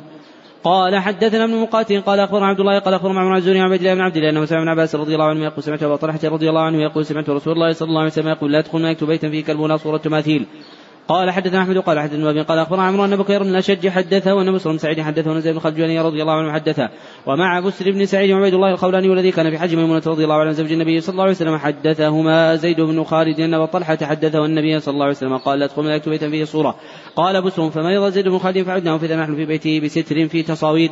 فقلت لعبيد الله الخولاني لم يحدثنا بالتصاوير. فقال إنه قال إلا رقم في ثوب. ألا سمعته؟ قلت قلت لا. قال بلى قد ذكره. قال حدثنا أحمد سليمان قال حدثني أبي قال حدثني عمرو عن سالم عن النبي رضي الله عنه أنه قال وعد النبي صلى الله عليه وسلم جبريل فقال ان ادخل بيتا فيه صورة ولا كلب قال حدثني إسماعيل وقال حدثني مالك عن سمين عن صالح النبي رضي الله عنه أن رسول الله صلى الله عليه وسلم قال إذا قال الإمام سمع الله لمن حمده فقل اللهم ربنا لك الحمد فإنه من وافق قوله قول الملائكة غفر له ما تقدم من ذنبه. قوله عن سمي تقدم أنه ليس في رواة البخاري من اسمه سمي سوى سمي مولى عبد الرحمن ابن الحارث. نعم. أحسن الله إليكم. قال حدثنا إبراهيم المنذري قال حدثنا مولى أبي بكر مولى أبي بكر بن عبد الرحمن بن الحارث نعم. أحسن الله إليكم. قال حدثنا إبراهيم المنذري قال حدثنا محمد بن فريح قال حدثنا أبي عن هلال بن علي عن هلال بن علي عن عبد الرحمن بن أبي عمرة عن أبي هريرة رضي الله عنه عن النبي صلى الله عليه وسلم أنه قال إن أحدكم في صلاة ما دامت الصلاة تحبسه والملائكة تقول اللهم اغفر له وارحمه ما لم يقم من صلاته أو يحدث. قوله حدثنا محمد بن فليح. قال حدثنا أبي تقدم أنه ليس في رواتهم من اسمه فليح سوى فليح بن سليمان المدني. نعم. أحسن الله إليكم. قال حدثنا علي بن عبد الله قال حدثنا سفيان بن عمرو عن صهيب بن على نبي رضي الله عنه أنه قال سمعت النبي صلى الله عليه وسلم يقرأ على المنبر ونادوا يا مالك. قال سفيان في قراءة عبد الله ونادوا يا مال. قال حدثنا عبد الله بن يوسف قال أخبرنا النبي قال اخبرنا مسلم عن هشام قال حدثني عروة عن عائشة رضي الله عنها زوج النبي صلى الله عليه وسلم حدثته أنها قالت النبي صلى الله عليه وسلم أتى عليك يوم كان أشد من يوم أحد. قال لقد لقيت من قومك ما لقيت وكان أشد ما لقيت منهم يوم العقبة اذا عرضت نفسي على ابن عبد ياليل وابن عبد كلال فلم يجبني إلى ما أردت فانطلقت وأنا مهموم على وجهي. فلما استفق إلى وأنا بقرن الثعالب فرفعت راسي فاذا بسحابة قد ظلت فنظرت فإذا فيها جبريل فناداني فقال إن الله قد سمع قول قومك لك وما ردوا عنك وقد بعث إليك ملك الجبال إن تأمره بما شئت فيهم. فناداني ملك, ملك الجبال فسلم علي ثم قال يا محمد فقال ذلك فيما شئت إن شئت أن أطبق عليهم الأخشبين. فقال النبي صلى الله عليه وسلم بل أرجو أن يخرج الله عز وجل من اصحابه من يعبد الله وحده لا يشرك به شيئا. قوله أخبرنا ابن وهب تقدم أن هذه الكنية عندهم عند الإطلاق هي لعبد الله بن وهب المصري. نعم. أحسن الله إليكم. قال حدثنا قتيبة قال حدثنا معاونة قال حدثنا مسحق الشيباني وقال سألت زر بن حميش عن قول الله تعالى فكان قاب قوسين أو فأوحى إلى عبده ما أوحى. قال حدثنا ابن مسعود رضي الله عنه ورأى جبريل له 600 جناح. قوله قال سألت زر. تقدم أنه ليس في رواتهم من اسمه زر سوى راو واحد هو زر بن حبيش الكوفي. قوله حدثنا أبو عوانة تقدم أن هذه الكنية عندهم عند الإطلاق هي لأبي عوانة اليشكري واسمه الوضاح بن عبد الله. نعم.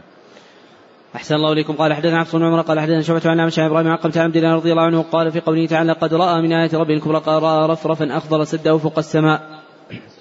قال حدثنا محمد عبد الله بن اسماعيل قال حدثنا محمد عبد الله الانصاري عن عون قال انبانا قاسم عن عائشة رضي الله عنها أنها قالت من زعم أن محمدا صلى الله عليه وسلم رأى ربه فقد أعظم ولكن قد رأى جبريل في صورته وخلقه ساد ما بين الأفق.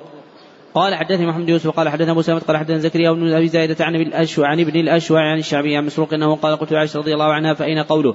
ثم دنا فتدلى فكان قاب قوسين أو ادنى قالت ذاك جبريل كان يأتيه في صورة الرجل وإنه أتاه هذه المرة في صورته التي هي صورته فسد الأفق. قوله عن ابن الأشوع تقدم أن هذه كنية لرجل اسمه سعيد بن عمرو ابن الأشوع ويقال ابن أشوع الهمداني الكوفي. نعم. أحسن الله إليكم. قال حدثنا موسى قال حدثنا جرير قال حدثنا مرجان عن سمرة رضي الله عنه أنه قال قال النبي صلى الله عليه وسلم رأيت الليلة رجلين يأتيان قال الذي يوقد النار مالك خازن النار وأنا جبريل وهذا ميكائيل عليه الصلاة والسلام. قال حدثنا مسدد قال حدثنا ابو عوانة على مشعل ابي حازم عن ابي رضي الله عنه انه قال قال رسول الله صلى الله عليه وسلم اذا دعا رجل امراته إلى فراشه فابت فبات غضبا علي لعنت مالك حتى تصبح تابعه ابو حمزه بن داود وابو معاويه عن الاعمش قوله عن ابي حازم تقدم ان هذا الاسم ياتي في الكنى بالحاء المهملة فقط وأما في الأسماء فيأتي حازم وخازم نعم أحسن الله إليكم. قال حدثنا عبد الله بن يوسف قال أخبرني قال حدثني عقل عن شاب قال سمعت أبا سلمة قال أخبرني جابر بن عبد الله رضي الله عنه أنه سمع النبي صلى الله عليه وسلم يقول ثم فتر عني الوحي فترة فبين أنا أمشي سمعت صوتا من السماء فرفعت بصري قبل السماء. فإذا الملك الذي جاءني بحراء قاعد على كرسي من السماء والأرض فجئت منه حتى أويت الأرض فجئت أهلي فقلت زملوني زملوني فأنزل الله تعالى أيها المدثر إلى قولي فهجر قال أبو سلمة والرجز الأوثان. قال حدثنا محمد بن قال حدثنا غدر قال حدثنا شعبة عن قتادة قال لي خليفة حدثنا يزيد بن زرع قال حدثنا سعيد عن قتادة عن العالية أنه قال حدثنا ابن عم نبيكم يا ابن عباس رضي الله عنه عن النبي صلى الله عليه وسلم أنه قال رأيت ليلة أسري بموسى رجلا آدم طوالا جعل كلام رجال ورأيت عيسى رجلا مربوعا مربوعا الخلق الحمرة والبياض سابط الرأس ورأيت مالك خازن النار الدجال في آيات أراهن الله عز وجل إياه فلا تكن في مرية من لقائه. قال أنس وأبو بكر رضي الله عنه عن النبي صلى الله عليه وسلم تحرس ملائكة المدينة من الدجال. قوله حدثنا غندر تقدم أن هذا لقب لراو يذكر به من رواتهم واسمه محمد بن جعفر البصري. نعم. أحسن الله إليكم. قال رحمه الله تعالى باب ما جاء في صفة الجنة وأنها مخلوقة. قال أبو العالية مطهرة من الحيض والبول والبزاق كلما رزقوا أتوا بشيء ثم أتوا بآخر. قالوا هذا الذي رزقنا من قبل أتينا من قبل وأتوا به متشابها يشبه بعضه بعضا ويختلف الطعوم. قطوفها يقطفون كيف شاءوا دانية قريبة الأرائك السر وقال حسن النظرة في الوجوه والسرور في القلب. وقال مجاهد سلسبيل حديدة الجيرية غول وجع البطن ينزفون لا تذهب عقولهم. وقال ابن عباس رضي الله عنهما دهاق ممتلئا كواعب نواهد الرحيق الخمر التسليم يعلم شراب, شراب أهل الجنة. ختامه طينه مسك نضاختان فياضتان. يقال موضونة منسوجة منه وضين الناقة والكوب ما لا أذن له ولا عروة والأباريق ذوات الآذان والعراء عربا مثقلة واحدها عروب مثل صبور وصبر. يسمي أهل مكة العربة وأهل المدينة الغنيجة وأهل العراق وأهل العراق الشخلة. وقال مجاهد روح جنة ورخاء والريحان الرزق والمنضود الموز والمخضود الموقر حملا ويقال أيضا لا شوك له والعرب المحبات إلى أزواجهن. ويقال مسكوب جار وفرش مرفوعة بعضها فوق بعض لغوا باطلا. تأتي من كذبا أفنان أغصان وجل الجنتين دان ما يجتنى قريب. مدهامتان سوداوان من الري. قال حدثنا أحمد بن قال حدثنا بن سعد عن نافع عبد الله بن عمر رضي الله عنه أنه قال قال رسول الله صلى الله عليه وسلم لا أحدكم فإن يعرض عليه مقعده في الغداة والعشي فإن كان من أهل الجنة فمن أهل الجنة وإن كان من أهل النار فمن أهل النار. قال حدثنا الوليد قال حدثنا سلم بن زرين قال حدثنا مرجع عن عمران بن حسين رضي الله عنه عن النبي صلى الله عليه وسلم أنه قال طلعت في الجنة فرأت أكثر أهلها الفقراء وطلعت في النار فرأت أكثر أهل النساء. قال حدثنا سعيد بن مريم قال حدثنا ليث قال حدثني عقد عن شام قال أخبرني سعيد بن سيب بن رضي الله عنه قال بين نحن عند رسول الله صلى الله عليه وسلم. قال بينا أنا نائم رأيتني في الجنة فإذا امرأة تتوضأ إلى جانب قصر. فقلت لمن هذا القصر؟ فقال لعمر بن الخطاب رضي الله عنه ذكرت غيرته فوليت مدبرا. فبكى عمر رضي الله عنه وقال عليك أغار يا رسول الله.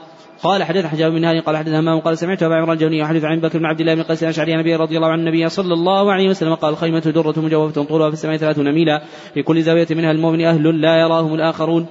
قال أبو عبد الصمد والحارث بن عبيد عن أبي عمران ستون ميلا. قال حدث حميدي وقال حدثنا سفيان وقال حدثنا مجدان عرج عن أبي رضي الله عنه أنه قال قال رسول الله صلى الله عليه وسلم قال الله عز وجل اعددت لعبادي الصالحين ما لا عين رأت ولا أذن سمعت ولا خطر على قلب بشر. فاقرأوا إن شئتم فلا تعلم نفس ما أخفي لهم من قرة أعين.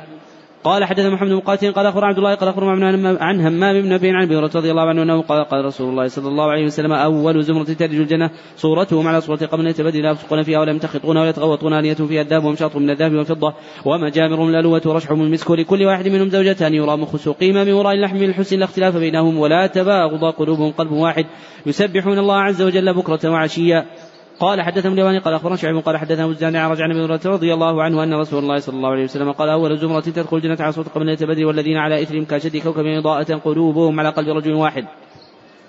لا اختلاف بينهم ولا تباغض لكل امرئ منهم زوجتان كل واحدة منهما يرى مخ سوق ساقها من وراء لحمها من الحسن. يسبحون الله بكرة وعشيا لا يسقمون ولا يمتخطون ولا يبصقون آنيتهم الذهب والفضة وأمشاطهم الذهب وقود مجامرهم الألوة.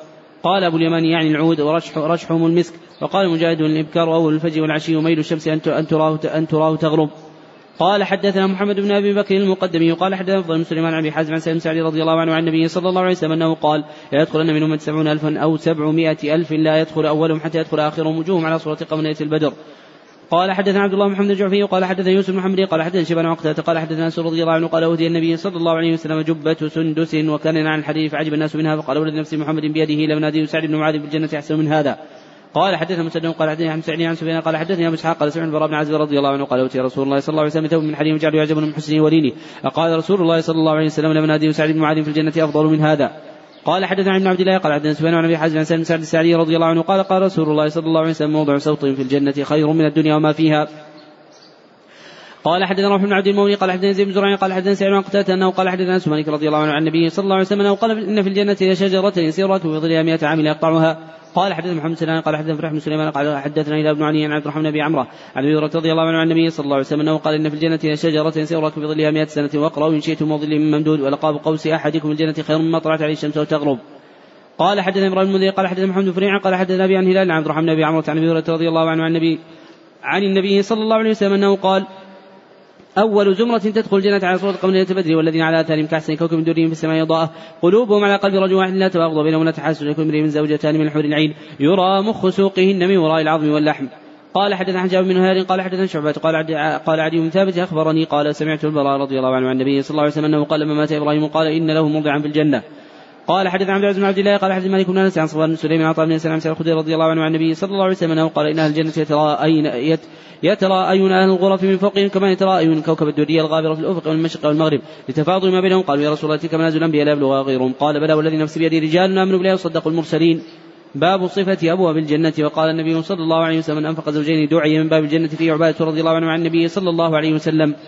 قال حدثنا سعيد بن أبي مريم قال حدثنا محمد بن مطرف قال حدثني أبو حازم عن سالم عن سعد بن سعد رضي الله عنه عن النبي صلى الله عليه وسلم أنه قال في الجنة ثمانية أبواب فيها باب يسمى الريان لا يدخله إلا الصائمون. باب صفة النار وأنها مخلوقة غساقا يقال غسقت عينه ويغسق الجرح وكأن الغساق والغسق واحد.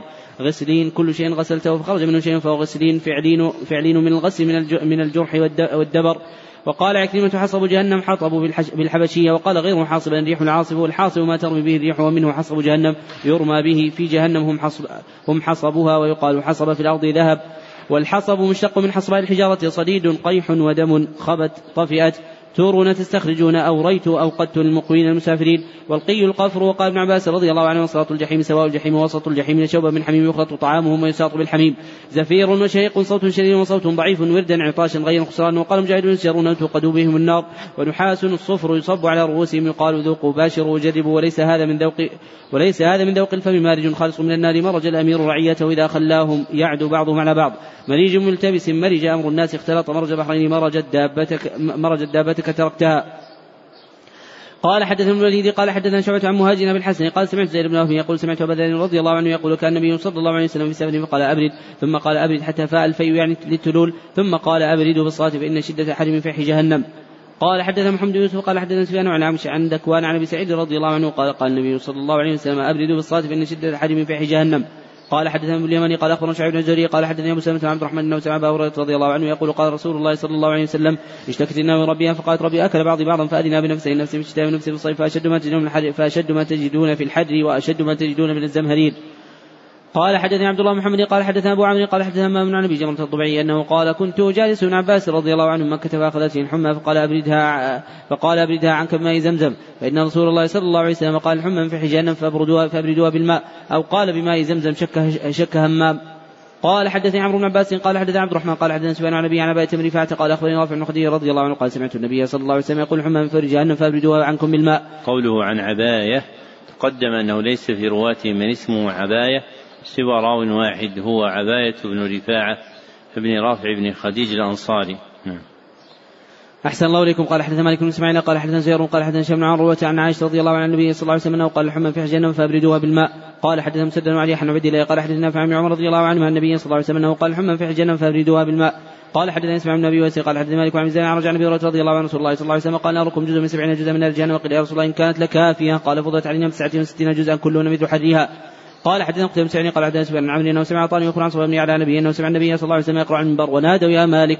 قال حدثنا علي قال حدثنا سفيان عن عمش عن قال قيل يا أسامة لو اتيت فلان فكلمته وقال انكم لترون اني لا أكلم لا أسمعكم إني أكلم في السر دون أن أفتح بابا لا أكون أول من فتحه ولا أقول لرجل كان علي اميرا أو الناس بعد شيء سمعته من رسول الله صلى الله عليه وسلم. قال وما سمعته؟ يقول قال سمعته. يقول يجاوب الرجل يوم القيامة فيلقى في النار فتندلق وأقتابه في النار فيدور كما يدور الحمار برحاه فيجتمع النار عليه فيقول اي فلان ما شانك كنت تأمرون بالمعروف وتنهى عن المنكر. قال كنت أمركم بالمعروف ولا وناكم عن المنكر واتي رواه غندر عن شعبة عين اعمش باب صفة إبليس وجنوده. وقال مجاهد يقذفون يرمون دحورا مطرودين واصب دائم وقال عباس دحورا مطرودا يقال مريدا متمردا بتكه قطعه واستفزا واستفزز استخف بخيلك الفرسان والرجل رجالة واحدها راجل مثل صاحب وصاحب وتاجر وتجر لا أحتنكن لا أستأصلن قرين شيطان. قال حدثنا إبراهيم بن موسى قال أخبرنا عيسى عن هشام عن أبي عائشه رضي الله عنها قالت سحر النبي صلى الله عليه وسلم وقال ليت كتب إلي هشام أنه سمعه عن النبي عن عائشة رضي الله عنها قالت سحر النبي صلى الله عليه وسلم حتى كان يخيل له إنه يفعل الشيء وما يفعله.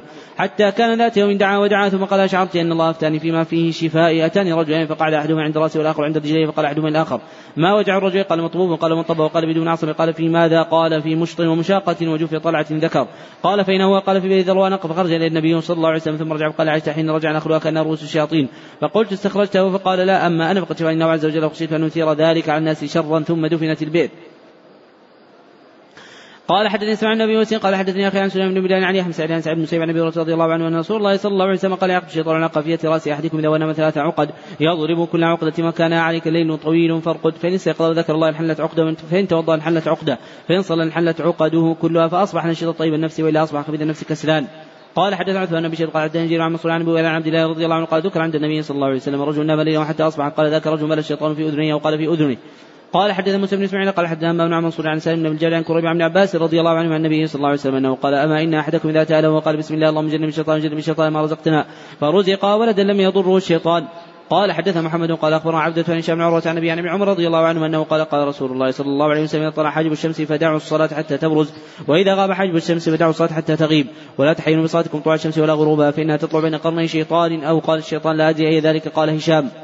قوله أخبرنا عبده تقدم أن هذا الاسم عندهم بسكون الباء وجاء بفتحها في راويين أحدهما بجالة بن عبدة التميمي والآخر عامر بن عبدة البجلي وذكر في الثاني سكون بائه أيضا. نعم. أحسن الله إليكم. قال حدثنا معمر قال حدثنا عبد الوالد قال حدثنا يوسف بن حميد بن هلال عن بصاح بن رضي الله عنه أنه قال قال النبي صلى الله عليه وسلم إذا مر بين يدي أحدكم شيء ويصلي فليمنعه فلينبه فليمنعه فلينبه فليقاتل فإنما هو الشيطان وقال عثمان بن هيثم قال حدثنا عوف عن محمد عن أبي رضي الله عنه قال وكلني رسول الله صلى الله عليه وسلم حفظ زكاة رمضان فأتاني آتي وجعل يحث من الطعام فأخذته فقلت أرفع عنك إلى رسول الله صلى الله عليه وسلم ذكر الحديث فقال اذا وجدت فراشك فاقرأ آية الكرسي. لن يزال من الله حفظ ولا يقربك شيطان حتى تصبح فقال النبي صلى الله عليه وسلم. فقال النبي صلى الله عليه وسلم صدقك وكذا ذاك شيطان. قال حدثني أحمد بن قال حدثني الليث عن قال عن شام قال أخبرني عمرة قال قال أبو هريرة رضي الله عنه قال قال رسول الله صلى الله عليه وسلم يأتي الشيطان أحدكم فيقول من خلق كذا من خلق كذا حتى يقول من خلق ربك فإذا بلغه فليستعذ بالله ولينته قال حدثني أحمد بن قال حدثني قال حدثني عقل عن شام قال حدثني ابن أبي أنس مولى التيميين أن أباه حدثه أنه سمع أبا هريرة رضي الله عنه يقول قال رسول الله صلى الله عليه وسلم إذا دخل رمضان فتحت أبواب الجنة وغلقت أبواب الجنه من سلسله الشياطين. قال حدثنا حميدي وقال حدثنا سفيان وقال حدثنا عمرو قال أخبرني سعيد بن جبير قال قلت ابن عباس رضي الله عنه قال حدثنا أبي بن كعب رضي الله عنه سمع رسول الله صلى الله عليه وسلم يقول إن موسى قال افتواتنا غدا أنا قررت يد بني الصخره فإني نسيت حوت وما أنسانيه إلا الشيطان أذكره. ولم يجد موسى النصر حتى جاوز مكان الذي أمر الله عز وجل به. قال حدثنا عبد الله بن مسعود عن مالك عبد الله بن عبد الله بن عمر رضي الله عنه أنه قال رسول الله صلى الله عليه وسلم يشير المشرق فقال ها إن الفتنه هنا ها إن الفتنه هنا من حيث يطلع قرن الشيطان. قال حدثنا محمد جعفر قال حدثنا محمد عبد الله الانصاري قال حدثنا مجرد قال أخبرني عطاء بن جابر رضي الله عنه عن النبي صلى الله عليه وسلم أنه قال إذا استجنح وقال كان جنح الليل فكفوا صبيانكم. فإن الشياطين تنتشر حينئذ في الذهب ساعة من العشاء فحلوهم وأغلق بابك واذكر اسم الله وأطفئ مصباحك واذكر اسم الله وأوكي سقاءك واذكر اسم الله وخمر إناءك واذكر اسم الله ولو تعرض عليه شيئا. قال حدث محمد غيلان قال حدث عبد الرزاق قال اخبر عن الزوري عن علي بن حسين عن صفيه بنت حيين انها قالت كان رسول الله صلى الله عليه وسلم اعتكف وأزور إليهم فحدثته.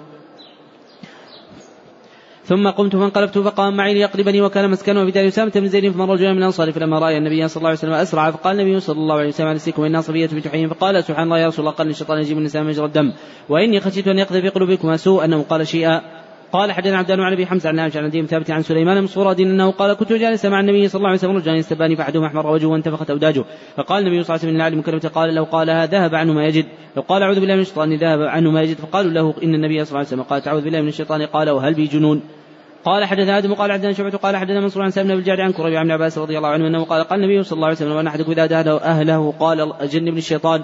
وجنب الشيطان ما رزقتني من كان بينه ولد لم يضره الشيطان ولم يسلط عليه. قال وحدثنا عن شعبة عن كريم عن عباس رضي الله عنه ذكر مثله.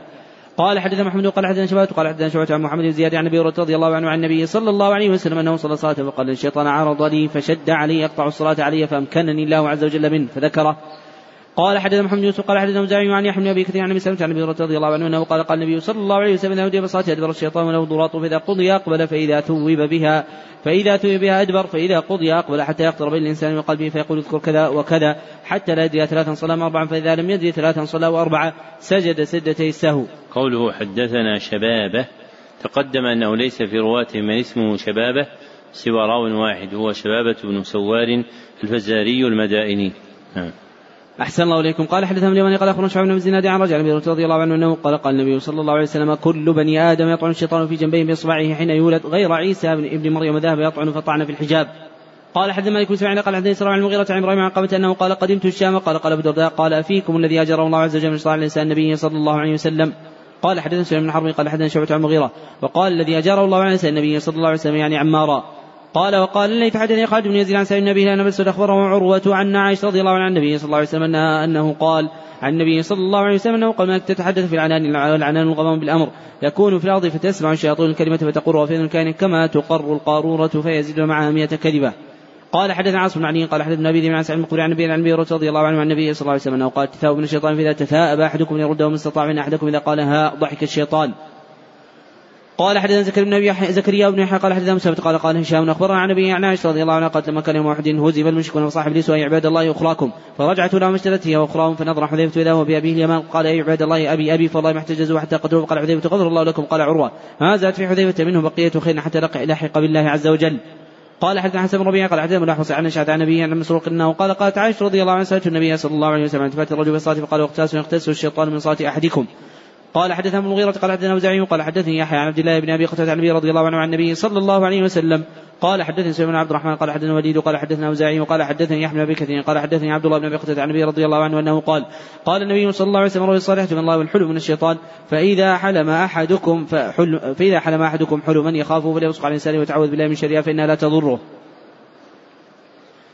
قال حدثنا عبد الله بن يوسف قال أخبرنا مالك عن سليمان مولى أبي بكر عن أبي صالح عن أبي رضي الله عنه أن رسول الله صلى الله عليه وسلم قال من قال لا إله إلا الله وحده لا شريك له له الملك والحمد على كل شيء قدير في يوم 100 مرة. كانت له عد عشر رقاب وكتبت له 100 حسنة ومئة عنه 100 سيئة وكانت له حرزة من الشيطان يومه ذلك حتى يمسي ولم يأت أحد أفضل مما جاء به أحد عمل أكثر من ذلك. قال حدثنا علي بن عبد الله قال حدثنا يعقوب بن إبراهيم قال حدثنا أبي عن صالح بن شام قال أخبرني عبد الحميد بن عبد الرحمن بن زيد أن محمد بن سعد بن أبي وقاص أخبرنا أبا سعد بن أبي وقاص قال استاذن عمر رضي الله عنه رسول الله صلى الله عليه وسلم عنده نساء من قريش. يكلمن ويستكثرن وعالية أصواتهن فلم استأذن عمر رضي الله عنه قمنا يبتدرن الحجاب فأذن له رسول الله صلى الله عليه وسلم ورسول الله صلى الله عليه وسلم يضحك. فقال عمر أضحك الله سنك يا رسول الله؟ قال عجبت من هؤلاء اللاتي كن عندي فلما سمعنا صوتك ابتدران الحجاب. قال عمر فأنت يا رسول الله كنت أحق أن يهبن. ثم قال يا عدوات أنفسنا تهبنني ولا تهبن رسول الله صلى الله عليه وسلم. قلنا نعم أنت أفض وأغلظ من رسول الله صلى الله عليه وسلم. قال رسول الله صلى الله عليه وسلم الذي نفسي بيده. ما لقيك الشيطان قط سالكا فجا سلك فجأ غير فجك. قال حدثني الحديث المتقدم. قال كل بني آدم يطعن, في. يطعن الشيطان في جنبيه بإصبعه حين يولد. غير عيسى بن مريم ذهب يطعن فطعن في الحجاب. لماذا وقع هذا في عيسى؟ الإعادة أعم من هذا. طيب. كل واحد منا جاء في الأحاديث لو أن أحدكم إذا أتى امرأته قال بسم الله اللهم جنبنا الشيطان وجنب الشيطان ما رزقتنا فإن جعل قسم بين قدر بينهما. شيء لم يضره الشيطان أبدا. هذا عام في كل أحد. نعم هو أعيد من الشيطان وأنه كان ذلك مما حمل. لكن لماذا وقع الطعن في الحجاب؟ الجواب أن مريم عليها الصلاة والسلام اختصت ببعث الرسول وهو جبريل عليه الصلاة والسلام إليها عند ولادة عيسى.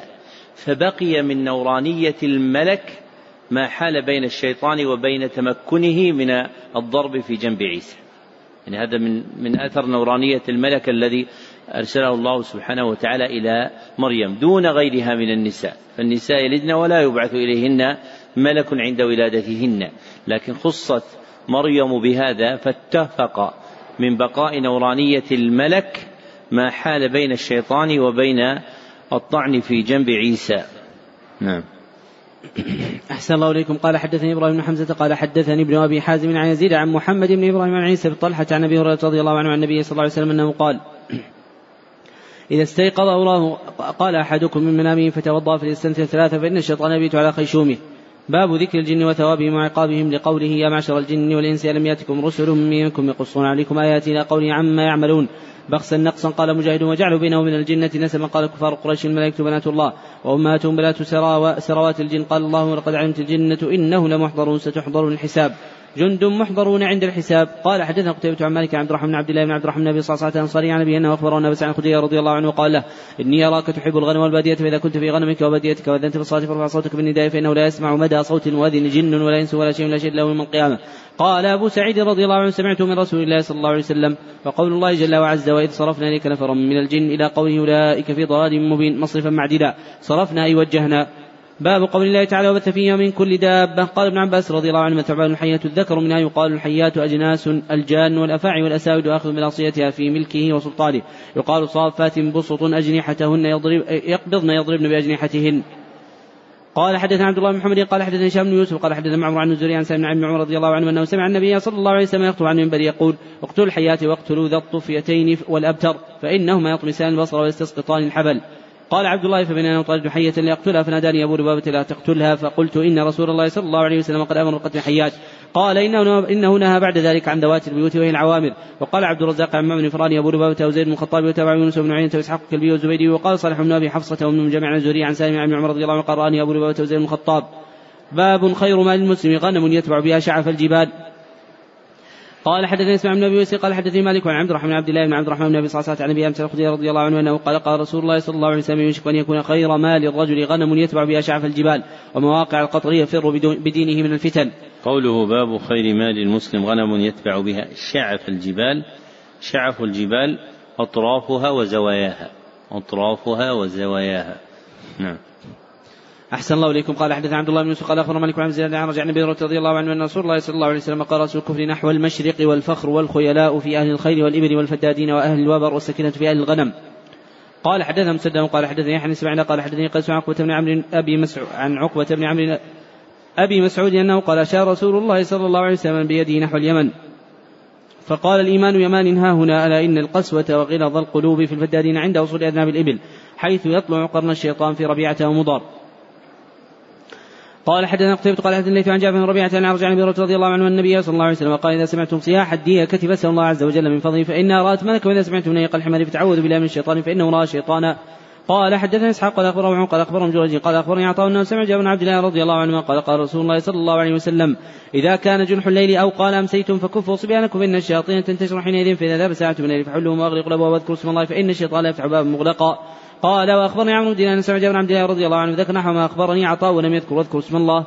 قال حدثنا موسى بن إسماعيل قال حدثنا ابن خالد عن محمد عن أبي رضي الله عنه عن النبي صلى الله عليه وسلم أنه قال فقدت أمة من بني إسرائيل لا يدرى ما فعلت وإني لا أرى إلا الفار إذا وضع لها ألبان الإبل لم تشرب اذا وضع لها ألبان الشاء شربت فحدثت كعبا فقال أنت سمعت النبي صلى الله عليه وسلم يقول وقلت نعم. قال لي مرارا فقلت أفأقرأ التوراة؟ قال حدثنا سعيد بن عفير عن أبي قال حدثني موسى عن عروة يحدث عن عائشة رضي الله عنها النبي صلى الله عليه وسلم قال وزغ الفويسق ولمس أمر بقتله وزعم سعد بن أبي وقاص النبي صلى الله عليه وسلم أمر بقتله.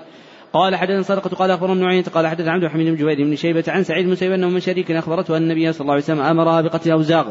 قال حدث عبد بن إسماعيل قال حدثنا مسامة عن هشام عن أبي عائشة رضي الله عنها قالت قال النبي صلى الله عليه وسلم اقتلوا ذا الطفيتين فإنه يلتمس البصر ويصيب الحبل. قال حدثنا مسلم قال حدثني يحيى عن هشام قال حدثني ابي عائشة رضي الله عنها أنها قالت أمر النبي صلى الله عليه وسلم بقتل أبتر وقال إنه يصيب البصر ويذهب الحبل. قال حدثني عمرو بن علي قال حدثنا أبي عدي عن يوسف القشيري عن ابن أبي مليكة ان عمر رضي الله عنه كان يقتل الحياة ثم نهى. قال إن النبي صلى الله عليه وسلم هدم حيطا له فوجد فيه سلخ حية فقال فقال فقال انظروا أين هو؟ فنظروا فقال اقتلوه فكنت أقتلها لذلك. فلقيت أبا لبابة فاخبرني أن النبي صلى الله عليه وسلم قال لا تقتل الجنان إلا كل أبتر ذي طفيتين فإنه يسقط الولد ويذهب البصر فاقتلوه. قوله عن ابن أبي مليكة تقدم أن هذه الكنية عندهم لراو واحد في الأغلب هو عبد الله بن عبيد الله بن أبي مليكة المدني. نعم. أحسن الله إليكم. قال حدثنا مالك بن إسماعيل. قال حدثنا جرير بن حازم عن نافع بن عمر رضي الله عنه أنه كان يقتل الحياة فحدثه أبو لبابة النبي صلى الله عليه وسلم عن قتل جنان البيوت فأمسك عنها. باب خمس من الدواب فواسق يقتلن في الحرم. قال حدثنا مسدد قال حدثنا زيد بن زرعين قال حدثنا معمر عن الزهري عن عروة عن عائشة رضي الله عن النبي صلى الله عليه وسلم أنه قال خمس فواسق يقتلن في الحرم الفارة والعقرب والحدية والغراب والكلب العقور. قال حدث عبد الله بن سلمة قال اخبر مالك عبد الله بن عبد الله بن عمر رضي الله عنه أن رسول الله صلى الله عليه وسلم قال خمس من الدواب من قتلهن وهو محرم فلا جناح للعقرب والفرس والكلب العقور والغراب والحداء قال حدثنا مسدد قال حدث عن زين عن كثير عن عطاء بن عبد الله رضي الله عنه رفعه قال خمروا الآنية وأكلوا الأسقية وأجيبوا الأبواب وأكفتوا صبيانكم عند العشاء. فإن الجن انتشارا وخطفة واطفئوا المصابيح عند الرقاد فإن الفويسقة ربما اشترت فتيلة فحرقت أهل البيت. قال ابن جريج وحبيب عطاء قال فإن الشيطان قال حدثنا عبد بن عبد الله قال أخبرني يحيى آدم عن إسرائيل عن عن إبراهيم عن عبد الله رضي الله عنه قال كنا مع رسول الله صلى الله عليه وسلم في غار فنزلت والمرسلات عرفا فإنها تلقاها من فيه خرجت حية من جحرها فابتدرناها لنقتلها فسبقتنا فدخلت جحرها فقال رسول الله صلى الله عليه وسلم وقيت شركم كما وقيتم شرها. وعن إسرائيل عن عن إبراهيم عن عبد الله رضي الله عنه ذكر مثله قال وإنا لن نتلق لن وإنا لنتلقاها من فيه رطبة. وتابعه أبو عوانة عن مغيرة قال حفص وقال حفص وأبو معاوية وسليمان بن قرب عن الأعمش عن إبراهيم عن الأسود عن عبد الله. قال حدثنا نصر بن علي قال أخبرنا عبد الأعلى قال حدثنا عبد الله بن عمر عن نافع عن عمر رضي الله عنه عن النبي صلى الله عليه وسلم أنه قال دخلت امرأته في النار في هرة ضبطتها ولم تطعمها ولم تدعها تأكل من خشاش الأرض. قال وحدثنا عبد الله عن سعيد المقبري عن أبي هريرة رضي الله عنه عن النبي صلى الله عليه وسلم ذكر مثله. قال حدثنا اسمع النبي ويسر قال حدثني مالك عن عبد عن أبي هريرة رضي الله عنه أن رسول الله صلى الله عليه وسلم قال نزل نبي من الأنبياء تحت الشجره ولدغته نملة فأمر بجهازه فأخرج من تحتها ثم أمر ببيتها فاحرق بالنار فأوحى الله عز وجل إليه فهل نمله واحدة باب إذا وقع الذباب في شراب أحدكم فليغسل فإن في إحدى جناحيه داء وفي الأخرى شفاء. قوله باب إذا تقدم أن هذه الترجمة من أمهات التراجم عند البخاري وأنه ذكرها في 246 موضعا. نعم. أحسن الله إليكم قال حدثنا خالد بن مخلد قال حدثنا سليمان بن بلال قال حدثنا عتب بن مسلم قال أخبرني عبيد بن حنين قال سمعت أبا هريرة رضي الله عنه يقول قال النبي صلى الله عليه وسلم إذا وقع الذباب في شراب أحدكم فليغسل ثم ينزعه فإن في إحدى جناحيه داء والأخرى شفاء. قال حدثنا حسن بن صباح قال حدثنا إسحاق الأزرق قال حدثنا عفوا عن حسن بن سيرين عن أبي رضي الله عنه عن رسول الله صلى الله عليه وسلم أنه قال غفر امراه مومسة مرت بكلم عراس ركي يلهث. قال كاد يقتله العطش فنزعت خفافه وثقته بخمارها فنزعت له من الماء فغفر لها بذلك. قال حدث عن ابن عبد الله قال حدثنا سفيان قال حفظته من الزهري كما أنك هنا. قال أخبرني عبيد الله بن عباس عن أبي طلحة رضي الله عنه عن النبي صلى الله عليه وسلم أنه قال يدخل ملائكة بيتا فيه كلب ولا صورة. قال حدثنا عبد الله بن يوسف قال أخبرنا عن عبد الله بن عمر رضي الله عنه أن رسول الله صلى الله عليه وسلم أمر بقتل الكلاب. قال حدثنا موسى بن إسماعيل قال حدثنا همام عن يحيى قال حدثني أبو سلمة أن أبا هريرة رضي الله عنه حدثه أنه قال قال رسول الله صلى الله عليه وسلم من أمسك كلبا ينقص من عمله كل يوم قيراط الا كلب حرث أو كلب ماشية. قال حدث عبد الله بن سلمة قال حدثنا سليمان قال أخبرني يزيد بن خصيبة قال أخبرني سام بن يزيد أنه سمع سفيان بن أبي زهير الشنائي أنه سمع رسول الله صلى الله عليه وسلم يقول من اقتنى كلب لا يغني عنه زرعا ولا ضرعا نقص من عمله كل يوم قراط وقال السائب وانت سمعت هذا من رسول الله صلى الله عليه وسلم؟ قال إي وربي هذه القبلة. باب خلق آدم صلوات الله عليه وذريته من قال رحمه الله تعالى باب خلق آدم صلوات الله عليه وذريته صلصال طين خلط برمل فصلصل كما يصلصل الفخار ويقال منتن يريدون به صلى كما يقال صر الباب وصرصر عند الإغلاق مثل كبكبته ويعني كببته فمرت به استمر به الحمل فأتم فأتمته ألا تسجد أن تسجد. باب قول الله تعالى وإذ قال ربك للملائكة إني جاعل في الأرض خليفة. قال ابن عباس رضي الله عنه لما علي حافظ لا علي حافظ. في كبد في كبد في شدة خلق ورياش المالق وقال غير الرياش والريش واحد وهو ظهر من لباس ما تمنون النطفة في أرحام النساء. وقال مجاهد إنه على رجعه قادر النطفة في الإحلال كل شيء خلقه وهو شفع السماء وشفع يطر الله عز وجل في أحسن تقويم في أحسن خلق أسفل سافلين إلا من آمن خسر ضلال. ثم استثنى إلا من إلا من آمن لازم باللازم ننشئكم في أي خلق نشاء. نسبح بحمدك ونعظمك. وقال أبو العالية فتقادوا من ربهم كلمات فهو قوله ربنا ظلمنا أنفسنا فأزلهما فاستزلهما. ويتسنى يتغير رأسه متغير متغير حمأ جمع حمأة وطين متغير يخصفان أخذ الخصاب ورق الجنة. يؤلفان الورق ويقصفان بعضهم إلى بعض سواتهما ماكنات عن فرجهما ومتاع إلى حين. ها هنا إلى القيامة الحين عند العرب من ساعة إلى ما لا يحصى عدده قبيله جيله الذي هو منهم. قال حدثنا عبد الله بن محمد قال حدثنا عبد الرزاق عن مامن عن مامن عن أبي هريرة رضي الله عنه عن النبي صلى الله عليه وسلم أنه قال خلق الله آدم وطوله ستون ذراعا ثم قال اذهب فسلم على أولئك من الملائكة والسلام يحيونك تحيتك وتحيه ذريتك. فقال السلام عليكم. فقالوا السلام عليك ورحمة الله فزادوا ورحمه الله. فكل من يدخل الجنة على صورة آدم فلم يزل الخلق ينقص حتى الآن. قال حدثنا قتيبة سعيد قال حدثنا جرير عن عمارة عن أبي ذرة عن أبي رضي الله عنه أنه قال قال رسول الله صلى الله عليه وسلم أول زمرة يدخل الجنة على صوت قبل أن يتبدل ثم الذين يدونهم على أشد كوكب من دورهم في السماء ضاءة لا يبولون ولا يتغوط ولا يدفنون ولا يمتخطون أمشاطهم الذهب ورشحهم مسك ومجامرهم الألوة. الأنجو وما جامرهم الألوة. الانجو جعود الطيب وازواجهم الحور العين على خلق رجل واحد على صورة أبيهم آدم ستون ذراع من السماء. قوله عن أبي زرعة تقدم أن هذه كنية جماعة وهي عند الإطلاق لأبي زرعة ابن عمرو ابن جرير قوله عن عمارة تقدم أن هذا الاسم عندهم يأتي بضم العين ولم يقع خلافه إلا في أبي بن عمارة رضي الله عنه بكسر العين. نعم. أحسن الله إليكم. قال حدثنا مسدد قال حدثنا عن هشام بن عروة عن أبي عن زينب بنت أبي سلمة عن أم سلمة رضي الله عنها أم سلمة رضي الله عنها قالت يا رسول الله إن الله يستحي من الحق فعلى المرأة الغسل, الغسل إذا احتلمت قال نعم ذرات الماء. فضحكت أم سلمة رضي الله عنها فقالت تحتل المرأة وقال رسول الله صلى الله عليه وسلم فبما يشبه فبما يشبه الولد. قال حدثنا محمد بن سلام قال أخبرنا فزاري عن حميد أنس رضي الله عنه قال بلغ عبد الله بن سلام مقدم رسول الله صلى الله عليه وسلم المدينة فاتاه فقال إني سألك عن ذات لا يعلمهن إلا نبينا أول اشراط الساعة وما أول طعام أول أشراط الساعة وما أول طعام يأكله الجنة من أي شيء ينزع الولد إلى أبيه ومن أي شيء ينزع إلى أخواله. فقال رسول الله صلى الله عليه وسلم خبرني بهن آنفا جبريل. فقال فقال عبد الله ذاك عدو اليهود والملائكة فقال رسول الله صلى الله عليه وسلم أما أول أشراط الساعة فنار تحشر الناس من المشرق إلى المغرب وأما أول طعام يأكل أهل الجنة فزيادة كبد حوت وأما الشبه في الواد فإن الرجل إذا غشي المرأة وسبقها ماؤه كان الشبه له وإذا سبق ماؤها كان الشبه لها. قال أشهد أنك رسول الله. ثم قال يا رسول اليهود قوم بهت. إن علموا بالإسلام قبل أن تسألهم باهتوني عندك. فجاءت اليهود ودخل عبد الله البيت فقال رسول الله صلى الله عليه وسلم أي رجل فيكم عبد الله بن سلام؟ قالوا أعلمنا وابن أعلمنا وأخيرنا وابن أخيرنا. قال رسول الله صلى الله عليه وسلم أفرأيت من أسمع عبد الله؟ قالوا أعاذ الله من ذلك. فخرج عبد الله إليهم فقال أشهد أن لا إله إلا الله وسلم محمد رسول الله فقالوا شرنا وابن شرنا وقعوا فيه قال حدثنا بشر محمد قال اخبر عبد الله قال اخبر معمر همام عن أبي هريرة رضي الله عنه عن النبي صلى الله عليه وسلم أنه ذكر نحوه يعني لولا بنو إسرائيل لم لم يخنز اللحم ولولا حواء لم تخن أنثى زوجها قال حدثنا مقيم بن موسى بن حزام قال حدثنا حسين بن علي عن زيد عن ميسرة الأشجعي عن أبي حازم عن هريرة رضي الله عنه أنه قال قال رسول الله صلى الله عليه وسلم استوصوا بالنساء فإن المرأة خلقت من ضلع وإن أعوج شيء في الضلع أعلاه فإن ذهبت تقيمه كسرته وإن تركته لم تلعبد فاستوصوا بالنساء. قوله عن ميسرة ليس في رواة البخاري من اسمه ميسرة سوى هذا الراوي وهو ميسرة بن عمار الأشجعي. نعم. أحسن الله إليكم. قال حدثنا عمرو بن حفص قال حدثنا أبي قال حدثنا عمشو قال حدثنا زيد بن أبي قال حدثنا عبد الله رضي الله عنه قال حدثنا رسول الله صلى الله عليه وسلم وهو الصادق المصدوق إن أحدكم يجمع في بطن يوم أربعين يوما ثم يكون علقة من ذلك ثم يكون مضغة من ذلك ثم بعث الله لي ملكا بأربع كلمات فيكتب عمله وأجره ورزقه وشقي وسعيد ثم ينفخ فيه الروح. فإن الرجل يعمل بعمل أهل النار حتى ما يكون بينه وبينها إلا ذراع فيسبق عليه الكتاب فيعمل بعمل أهل الجنة فيدخل الجنة. وإن الرجل يعمل بعمل أهل الجنة حتى ما يكون بينه وبينها إلا ذراع فيسبق عليه الكتاب فيعمل بعمل أهل النار فيدخل النار. قال حدثنا ابن عمر قال حدثنا حماد بن زيد عن عبيد الله بن أبي بكر عن أنس عن أنس مالك رضي الله عنه عن النبي صلى الله عليه وسلم أنه قال إن الله وكل في الرحم ملكا فيقول يا ربي نطفة يا ربي علقه يا ربي مضغه فإذا أراد أن يخلق قال يا ربي أذكر يا ربي أنثى يا ربي شقي أم سعيد فمن رزقه فمن اجر فيكتب ذا كذلك في بطن أمه.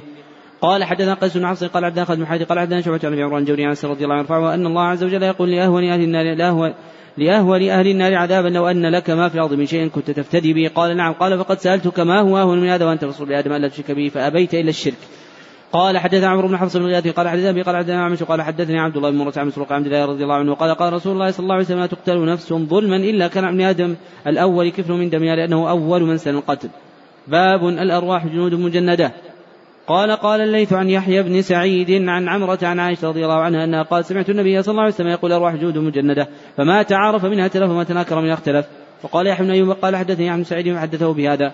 باب قول الله عز وجل وقد أرسلنا نوح إلى قومه قال ابن عباس بادئ الرأي ما ظهر لنا أقلعي أمسكي وفرت النور نبع الماء وقال عن كلمة وجه الأرض وقال مجاهد الجودي جبل بالجزيرة دأب مثل حال باب قول الله تعالى إنا أرسلنا نوحا إلى قوم أن أنذر قومك من قبل أن يأتيهم عذاب أليم إلى آخر السورة.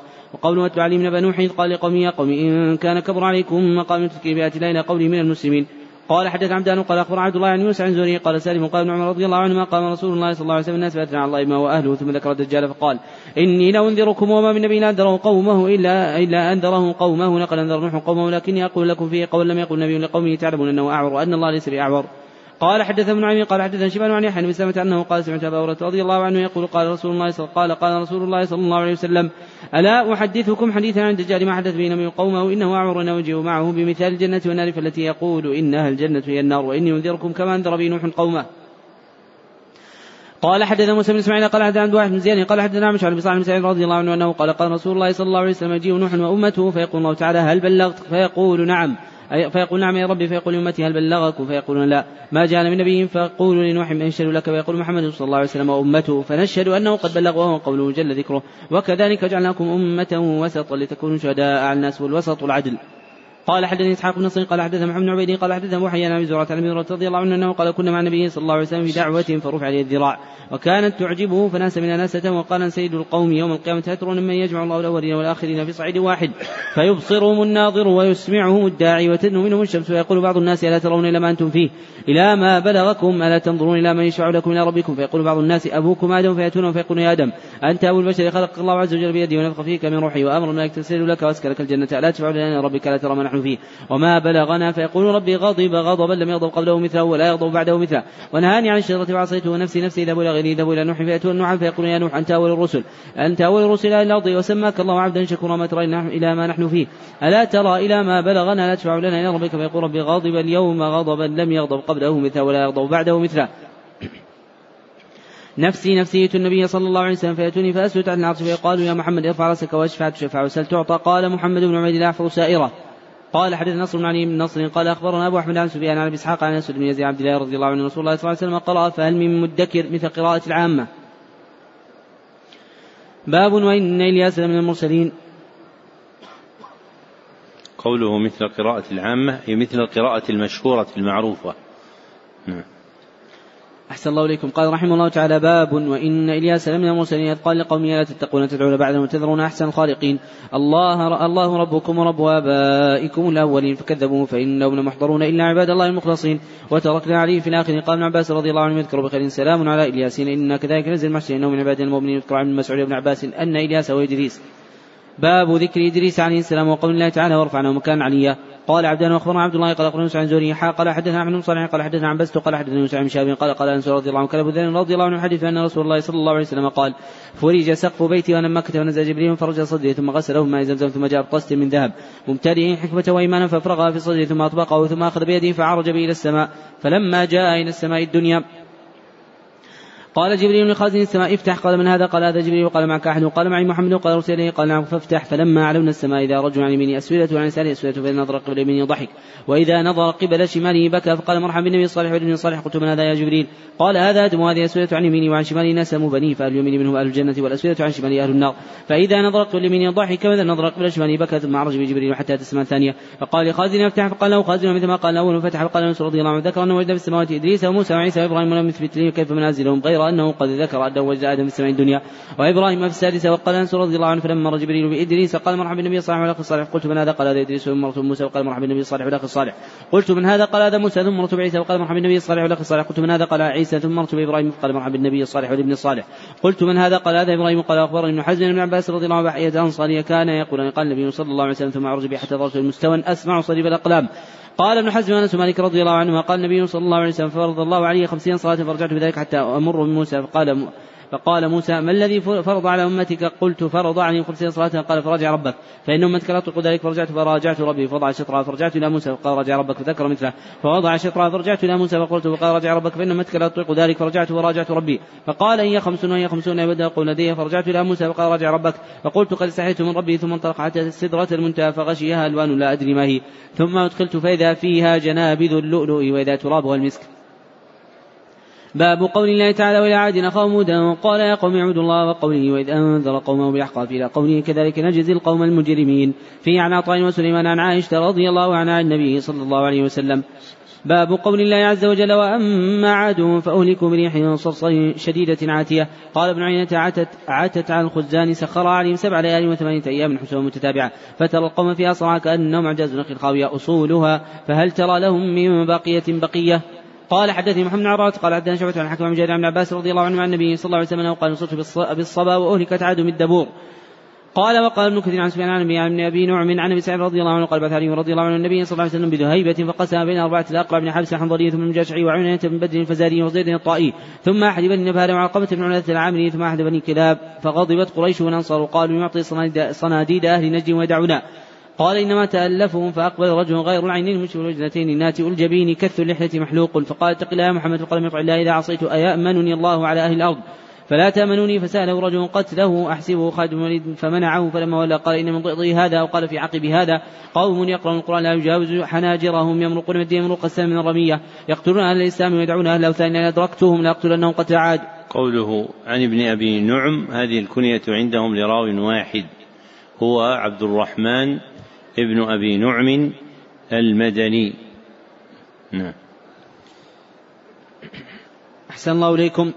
قال رحمه الله تعالى حدثنا خالد بن يزيد قال حدثنا صالح بن إسحاق عن اسود أنه قال سمعت عبد الله قال سمعت النبي صلى الله عليه وسلم يقرأ فهل من مدكر؟ باب قصة يأجوج وماجوج وقول الله تعالى قالوا يا ذا القرنين إن يأجوج وماجوج مفسدون في الأرض.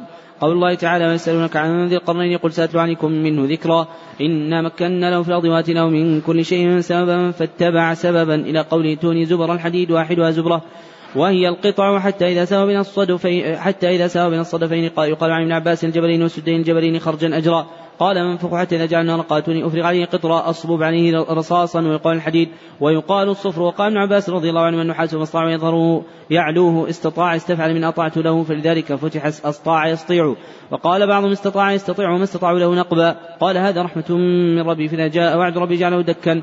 ألزقه بالأرض وناقة دكاء لا سلام لها والدكداك من الأرض مثله حتى صلب من الأرض.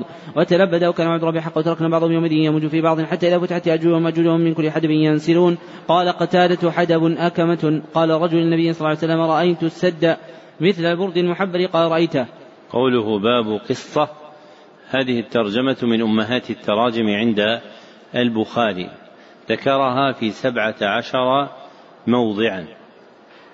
وعلى هذا يكون ذكر القصص من المناحي التي بوب عليها المحدثون. صح ولا لا؟ نعم أم لا؟ نعم. لكن لم يصنفوا كتبا باسم القصص. لماذا؟ لما غلب على هذا الاسم من دخول من ليس أهلا فيه. فكان كثير ممن يعظ الناس يذكر القصص مما لا خطام له ولا زمام. فهجر أهل الحديث هذا الاسم كراهية محاذاة هؤلاء في فعلهم. واضح؟ وهذا مأخذ مهم في العلم. دائما لابد أن تفهم تصرفات أهل العلم. ليس كل العلم كلام. بعض العلم إنما يعبرون بتعبير ويتركونك تفهم.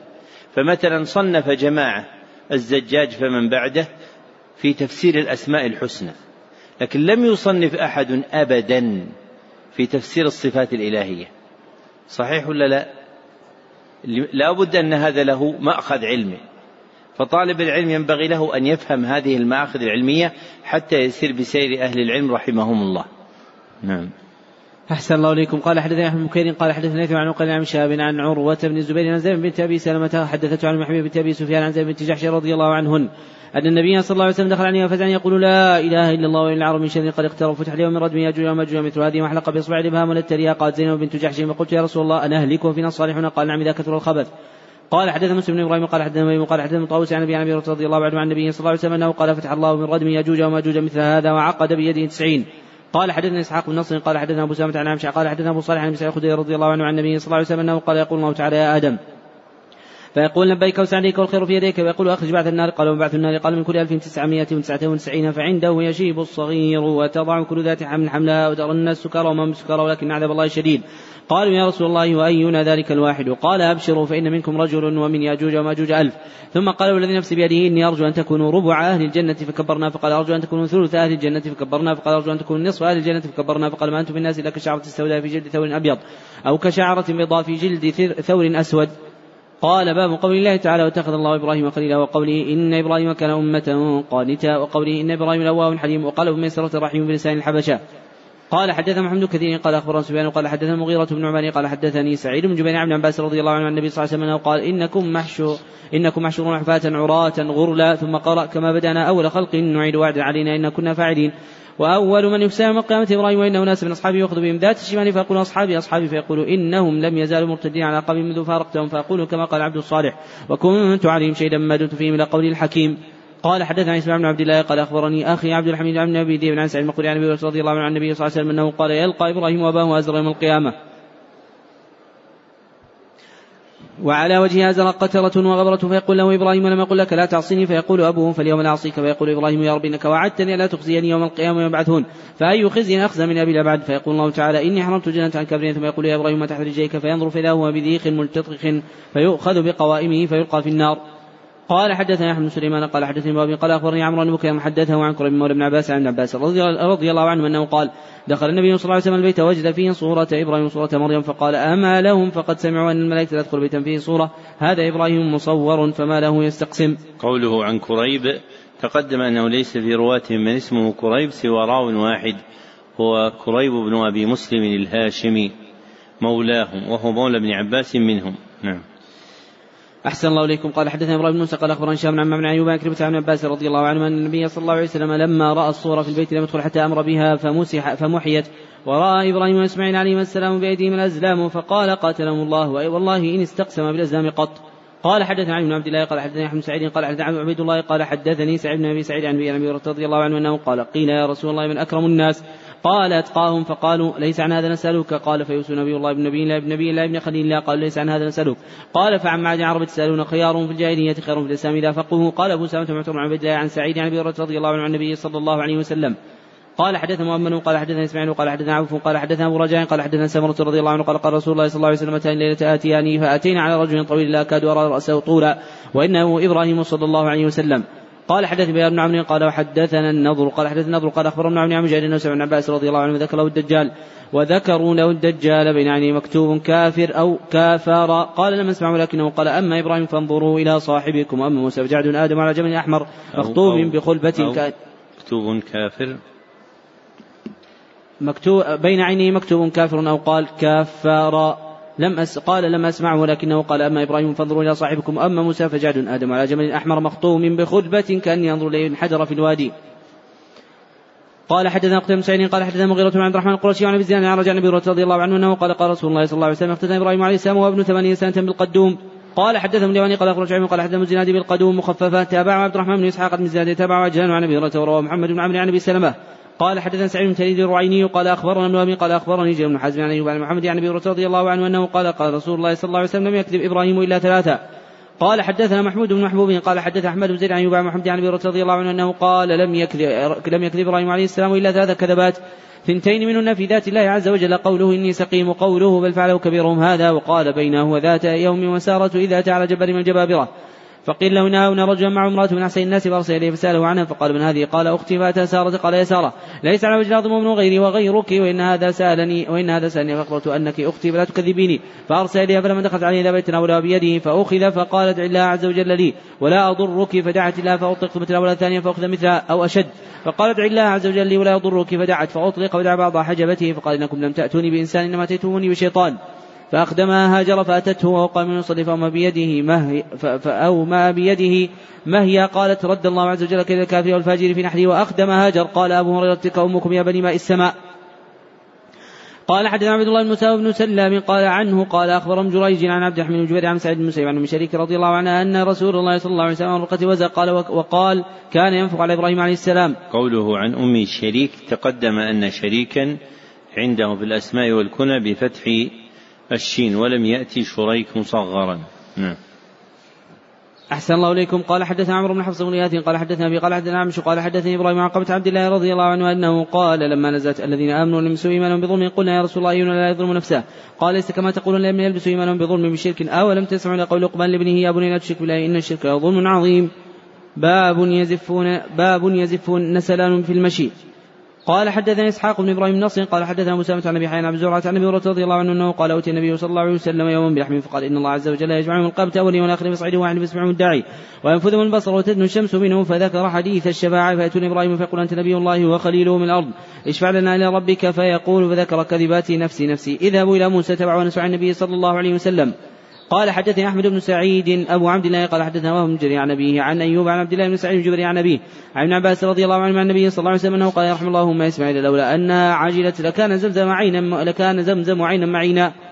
قال أنصاري وحدث جريج قال أما كثير بن كثير فحدثني. قال إني وعثمان بن أبي سليمان جلوس مع سعيد بن جبير فقال ما هكذا حدثني ابن عباس. قال أقول إبراهيم اسماعيل وأمه عليهم السلام ترضعه معها شنة لم يرفعه ثم جاء بها إبراهيم وبابنها إسماعيل. قال وحدثني عبد الله بن محمد قال حدثنا عبد الرزاق قال أخبرنا ايوب السختياني وكثير من كثير من المطلب بن أبي وداعة يزيد أحدهما على الآخر عن سعيد بن قال قال ابن عباس رضي الله عنهما أول ما اتخذ النساء المن... المن... أول ما اتخذ النساء المنطقة من قبل أم اسماعيل اتخذت منطقا لتعفي أثرها على سارة.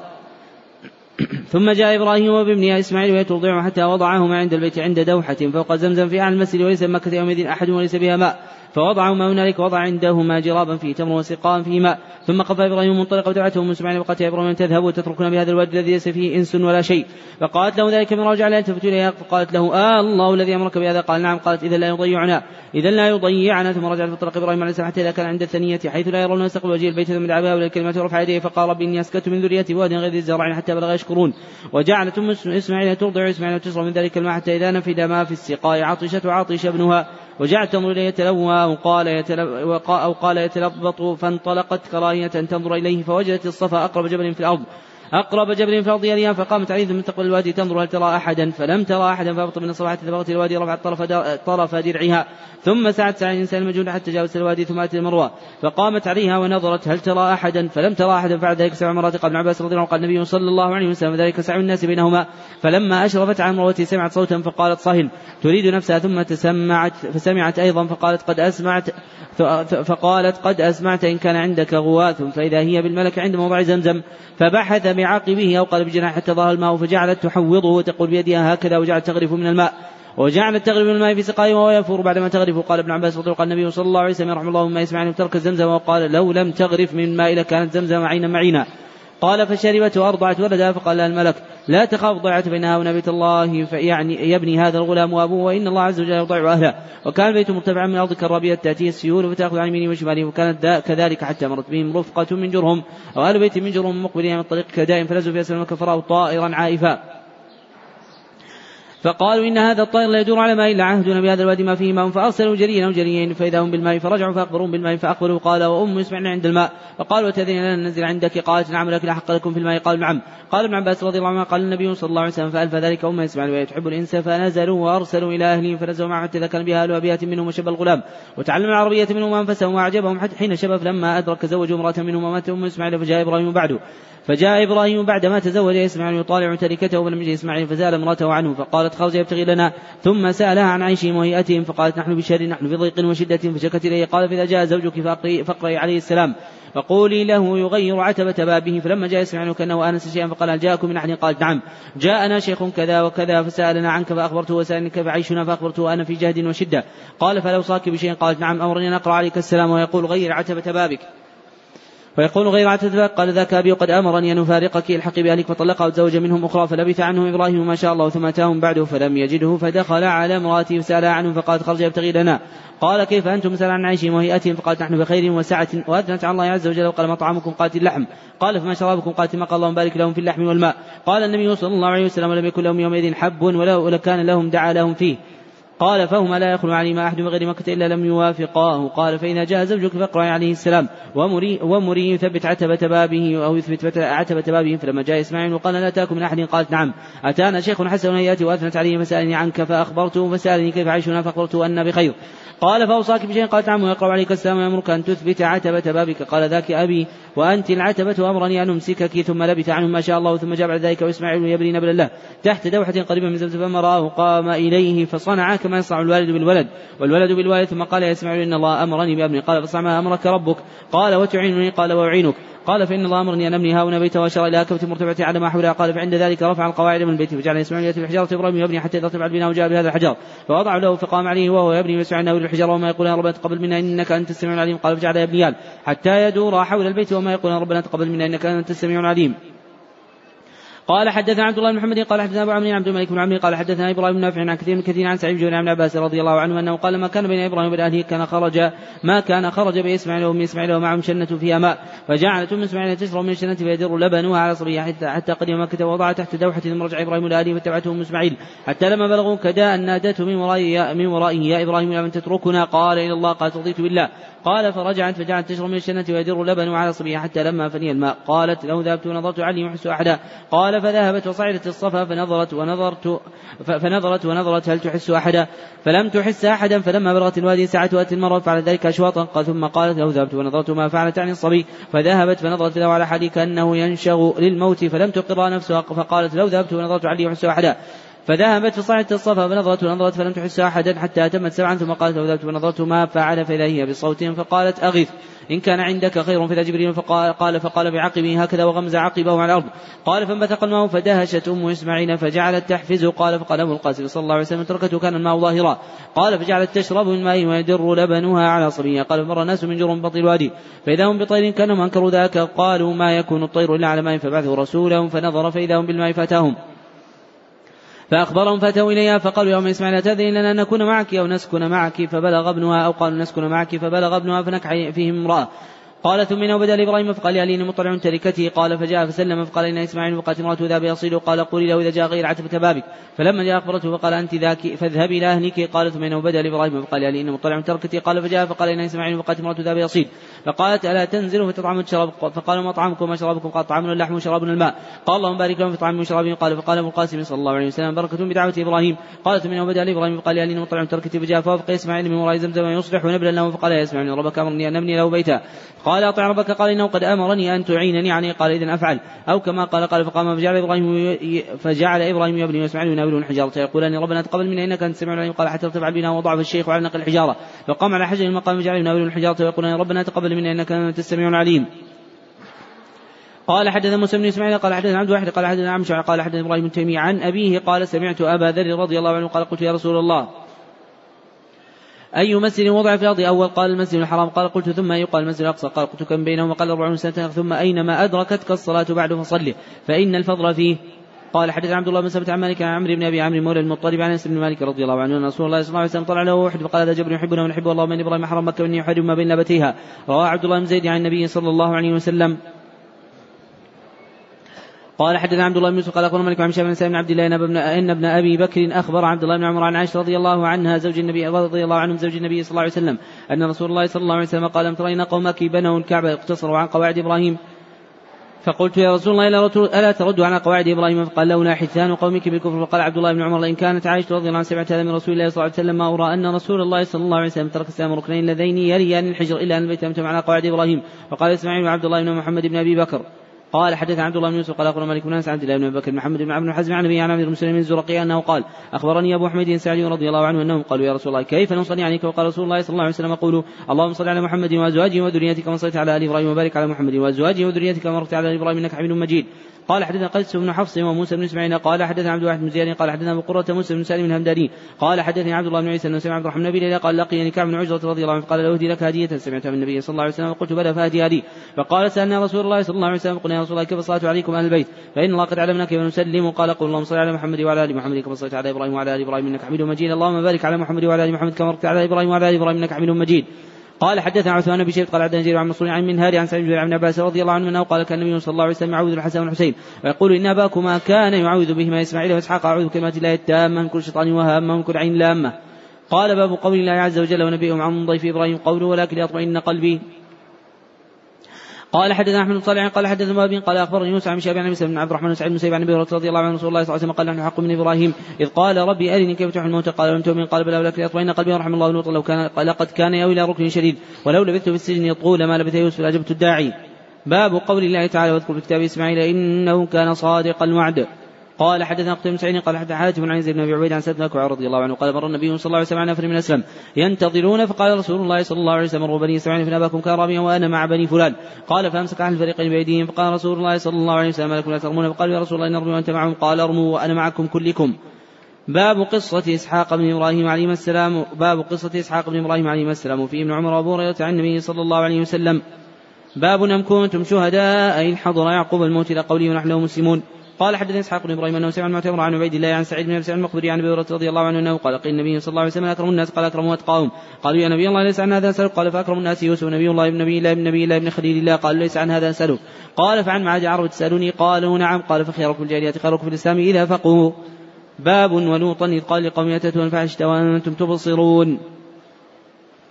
أئنكم لتأتون الرجال شهوة من دون النساء بل أنتم قوم تجهلون فما كان جواب قومه إلا أن قالوا أخرجوا آل لوط من قريتكم إنهم ناس يتطهرون فأنجينا وأهله إلا امرأته قدرنا من الغابرين وأمطرنا عليهم مطرا فساء مطر المنذرين.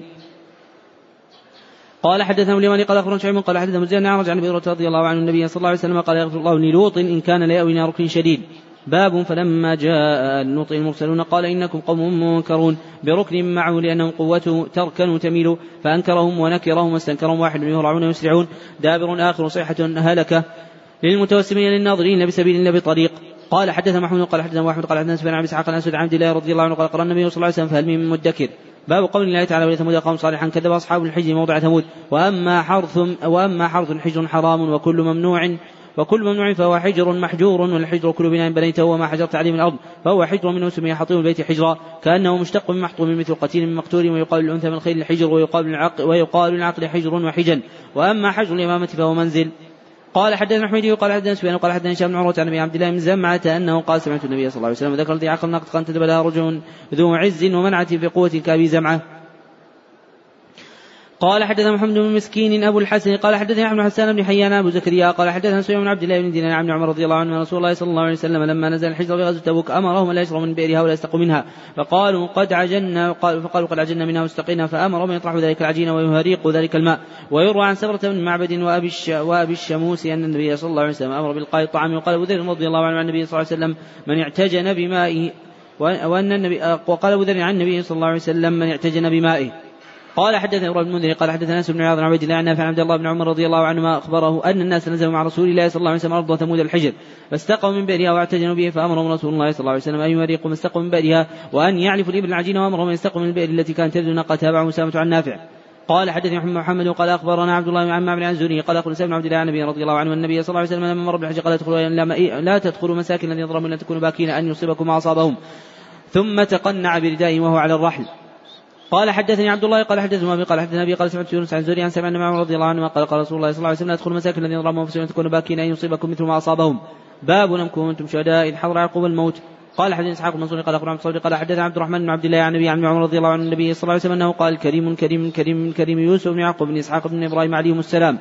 باب قول الله تعالى لقد كان في يوسف وإخوته آيات للسائلين. قال حدثني عبيد بن إسماعيل عن أبي اسامه عن عبيد الله قال أخبرني سعيد بن أبي سعيد أبي هريرة رضي الله عنه أنه قال سئل رسول الله صلى الله عليه وسلم أكرم الناس؟ قال اتقوا بالله قال ليس عن هذا نسالك قال فأكرم الناس. يوسف نبي الله ابن نبي الله ابن نبي الله ابن خليل الله قال ليس عن هذا نسالك قال فمعاد العرب تسالوني الناس معادن خيار في الجاهلية خيار في الإسلام إذا فقهوا. قال حدثني محمد قال أخبرنا عبدة عن عبيد الله عن سعيد بن أبي رضي الله عنه عن النبي صلى الله عليه وسلم حدث بهذا. قال حدثنا بدر المحبري قال أخبرنا شعبة عن سعد بن إبراهيم قال سمعت عروة بن الزبير عن رضي الله عنها أن النبي صلى الله عليه وسلم قال لها مري أبا بكر يصلي بالناس. قالت إنه رجل أسيف متى يقم مقامك؟ رقد رق فعاد فعادت. قال شعبة فقال في الثالثة أو الرابعة إن كنا صواحب يوسف مروا أبا بكر. قال حدثنا ربيع بن يحيى البصري قال حدثنا زيد عن مالك بن عمر عن أبي برده بن أبي موسى عن النبي رضي الله عنه قال مرض النبي صلى الله عليه وسلم فقال مروا أبا بكر فليصلي بالناس فقالت ابو بكر رجل فقال مثله فقالت مثله فقال مروه فان كنا صواحب يوسف فأما أبو بكر رضي الله عنه في حياه رسول الله صلى الله عليه وسلم فقال حسين عن زيدة رجل رقيق. قال حدثنا اليماني قال أخبرنا شعيب قال حدثنا مزيد عن رجع النبي رضي الله عنه أنه قال قال رسول الله صلى الله عليه وسلم اللهم أنجي عياش بن أبي ربيعة. اللهم أنجي سلمه بن هشام اللهم اجعل وليد بن وليد اللهم اجعل مستضعفين المؤمنين اللهم اجعل وطأتك على مضر اللهم اجعلها سنين كسن يوسف. قال حدثنا عبد الله بن محمد بن أسماء ابن أخي جويرية قال حدثنا جويرية بن أسماء عن مالك عن زوري أن سعيد المسيب أن سعيد المسيب وأبا عبيد اخبره عن أبي رضي الله عنه أنه قال قال رسول الله صلى الله عليه وسلم رحمه الله لقد كان يراكم شديد ولبثت في السجن ما لبث يوسف ثم أتاني داعي اجبته قال حدثنا محمد السلام قال أخبرنا فضيل قال حدثنا حسين عن سفيان عن مسروق قال سألت أم رومان وهي أم عائشة رضي الله عنها ما قيل فيها ما قيل قالت بينما أنا مع عائشة رضي الله عنها جالس اذ ولجت علي امرأة من الصلاه تقول فعل الله بفلان وفعل فقالت فقلت لما قالت؟ إنه قالت فقلت وهي أم عائشة عما قيل فيها ما قيل قالت بينما أنا مع عائشة رضي الله عنها جالسة إذ وجدت علي امرأة من الأنصار وتقول فعل الله بفلان وفعل. قالت فقلت لما قالت إنه قالت إنه نما ذكر الحديث إنه نما ذكر الحديث فقالت عائشة رضي الله عنها حديث فأخبرتها. قالت فسمعه أبو بكر رضي الله عنه ورسول الله صلى الله عليه وسلم قالت نعم فخرت مغشيا عليها. فما أفاقت له عليها حمى بنا حمى بنافض فجاء النبي صلى الله عليه وسلم فقال ما لهذه؟ قلت قلت حمى أخذتها من أجل حديث تحدث به. فقعدت فقالت والله لئن حلفت لا تصدقوني ولئن اعتذرت لا تعذروني. فمثلي ومثلكم كمثل يعقوب بنيه فالله المستعان ما تصفون. فانصرف النبي صلى الله عليه وسلم فأنزل الله عز وجل ما أنزل فأخبرها فقالت بحمد الله لا بحمد أحد. قال حدثني أحمد بن قال حدثني النبي عن قنع عن قال أخبرني عروة انه سال عائشة رضي الله عنها زوج النبي صلى الله عليه وسلم أرأيت قوله حتى سيسرسوا وظنوا أنهم قد كذبوا قد كذبوا أو أو قال كذبوا؟ قالت بل كذبهم قومهم. فقلت والله لقد استيقنوا ان قومهم كذبوهم وما هو بالظن. فقالت يا فقالت يا عرية لقد استيقنوا بذلك. قلت فلعلها أو كذبوا. قالت معاذ الله لم تكن الرسل تظن ذلك بربها وأما هذه الآية. قالت هم أتباع الرسل الذين آمنوا بربهم وصدقوا وطال عليهم البلاء واستخر عنهم النصر حتى إذا استيأست من حتى إذا استيأست ممن كذبهم من قومهم وظنوا أن أتباعهم كذبوهم جاءهم نصر الله. قال أبو عبد الله سيس افتعل من يئست منه من يوسف لا تيأس من روح الله معناه الرجاء؟ قال أخبرني عبدة قال حدثنا عبد الصمد عن عبد الرحمن عن النبي عن عمر رضي الله عنه عن النبي صلى الله عليه وسلم أنه قال كريم كريم كريم كريم يوسف بن يعقوب بن إسحاق بن إبراهيم عليهم السلام. باب قول الله تعالى وأيوب نادى ربه أني مسني الضر وأنت أرحم الراحمين اركض اضرب يركضون يعدون. قال حدثني عبد الله بن محمد الجعفي وقال حدثنا عبد الرزاق قال أخبرنا عمرو عن عن أبي رضي الله عنه عن النبي صلى الله عليه وسلم أنه قال بينما ايوب عريانا خر عليه رجل من جراد من ذهب فجعل يحثي بثوبه فنادى ربه فنادى ربه يا أيوب. ألما كن أغنيتك عما ترى قال لا يا ربي ولكن لا غنى لي عن بركتك. باب واذكر في كتاب موسى إنه كان مخلصا وكان رسولا نبيا. وناديناه من جانب الطول الأيمن وقربناه نجيا. كلمه وهبنا له من رحمتنا خوار والنبي يقال الواحد والاثنين والجميع نجي. ويقال خلص ونجي اعتزلوا نجيا والجميع نجية يتناجون. باب وقال رجل مؤمن من آل فرعون إلى قوله مسرف كذاب. قال حدثنا عبد الله بن يوسف قال حدثنا الليث قال حدثني عقيل عن شامي قال سمعت عروة قالت قال قالت عائشة رضي الله عنها فرجع النبي صلى الله عليه وسلم إلى خديجة يرجف فؤاده فانطلقت به إلى ورقة بن نوفل. وكان رجل تنصر يقرأ الإنجيل بالعربية فقال ورقة ماذا ترى فأخبره فقال ورقة هذا الناموس الذي أنزل الله على موسى عليه السلام وان أدركني يومك أنصرك نصرا مؤزرا. الناموس صاحب السر الذي يطلعه مما يسر عن غيره. باب قول الله عز وجل ولا تك حديث موسى إذ رأى نارا إلى قول بالوادي المقدس طوى أنست وأبصرت نار العلي يأتيكم منها بقلس لا يقال ابن عباس رضي المقدس المبارك طول اسم الوادي سيرتها حالتها والنهى التقى بملكنا بأمرنا هوى هوى شقي فارغا من ذكر موسى رداء كي يصدقني ويقال مغيثا ومعينا. يبطش ويبطش يأتمرون يتشاورون والجذوة قطعة غليظة من خشب ليس فيها لاب. سنشد سنعينك كلما عززت شيئا فقد جعلت له عضدا وقال غيره كلما لم ينطق بحرف أو فيه تمتمة أو فأفاة فهي عقدة.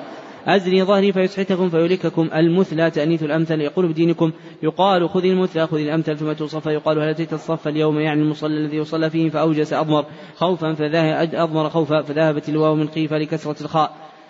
في جذوع النخل على جذوع خطبك بالك مساس مصدره ماسه مساسا. ننسفنه ندرينه الضحاء الحر الضحاء الحر قصيه اتبع أثره. وقد يكون أن تقص الكلام نحن نقص عليك عن جنب عن بعد وعن جنابة وعن اجتناب واحد. قال مجاهد على قدر على قدر موعد على قدر. موعد لا تنيا يبس يابس من زينة القوم الحلي الذي استعاروا من آل فرعون. فقذفتها ألقيتها ألقى صنع ألقى صنع فنسي موسى. هم يقولون وأخطى رب ألا يرجع إليهم قولا في العجل. قال حدثنا هدبة بن خالد قال حدثنا همام قال حدثنا قتادة عن مالك رضي الله عنه مالك بن رضي الله عنه رسول الله صلى الله عليه وسلم حدثهم عن ليلة أسري به حتى أتى السماء الخامسة. فإذا هارون قال هذا هارون هارون فسلم عليه السلام عليه فرد ثم قال محمد أخي صالح النبي صالح تابعه ثابت عن بن أبي عدي عن أنس رضي الله عن النبي صلى الله عليه وسلم. باب قول الله تعالى ولا تك حديث موسى وكلم الله موسى تكليما. قال حدث إبراهيم بن موسى قال اخبرني هشام بن يوسف قال أخبرنا معمر عن الزهري عن سعيد بن مسيب عن أبي رضي الله عنه أنه قال قال رسول الله صلى الله عليه وسلم ليلة أوسي به رأيت موسى وإذا رجل ضرب رجل كأنه من رجال شنوة ورأيت عيسى وإذا رجل ربعة أحمر كأنما اخرج من ديماس أشبه ولد إبراهيم. ثم أتيت بإناءين في أحدهما لبن وفي الآخر خمر فقال اشرب أيهما شربت؟ فقال أيهما شئت؟ فأخذت اللبن, فأخذت اللبن فشربته فقيل أخذت الفطرة. أما إنك لو أخذت الخمر غوت أمتك. قال حدثني محمد بن بشار قال حدثنا غدر قال حدثنا شعبة وقتادة أنه قال سمعت ابا العالية قال حدثنا ابن عمي نبيكم يعني ابن عباس رضي الله عنه النبي صلى الله عليه وسلم أنه قال ينبغي لعبد أن يقول أنا خير من يوسف بن متى ونسبه إلى أبيه وذكر النبي صلى الله عليه وسلم أن تأسي به فقال موسى آدم طوال آدم طوال كان من رجال شنوءه فقال عيسى جعد مربوع وذكر مالكا خازن النار وذكر الدجال قال حدثنا علي بن عبد الله قال حدثنا سفيان قال حدثنا يوسف اختياني وعن ابن سعيد بن جبير عن أبيه عن ابن عباس رضي الله عنه النبي صلى الله عليه وسلم قدم المدينة وجدهم يصومون يوما يعني عاشوراء فقالوا هذا يوم عظيم يوم وهو يوم نجى الله فيه موسى عليه السلام قال لفرعون فصام موسى عليه السلام شكرا لله فقال انه لبي منهم فصامه وأمر بصيامه. باب قول الله تعالى وعدنا موسى ثلاثين ليلة واتممنا بعشرين فتم ميقات ربي أربعين ليلة وقال موسى يا خيار نخلفني في قومي وأصلح ولا تتبع سبيل المفسدين. ولما جاء موسى لميقاتنا وكلمه ربه قال ربي أرني أنظر إليك. قال أن تراني إلى قولي وأنا هو المؤمنين. يقال دك وزلزله فدكتا فدككنا. جعل الجبال كالواحدة. كما قال الله عز وجل أن السماوات والأرض كانت رتقا ولم يقل. كنا رتقا ملتصقتين. أشربوا ثوب مشرب مصبوغ قال ابن عباس رضي الله عنه انفجرت وإن تقى الجبل رفعنا. قال حدثنا محمد يوسف قال حدثنا سفيان عن عمرو بن يحيى عن أبي ابي سعيد رضي الله عنه عن النبي صلى الله عليه وسلم أنه قال الناس يصعقون يوم القيامة فأكونوا أول من يفيق. فإذا نبي موسى أخذ بقائمه من قوائم العرش فلا أدري أفاق قبلي أم جوزي بصعقة الطور.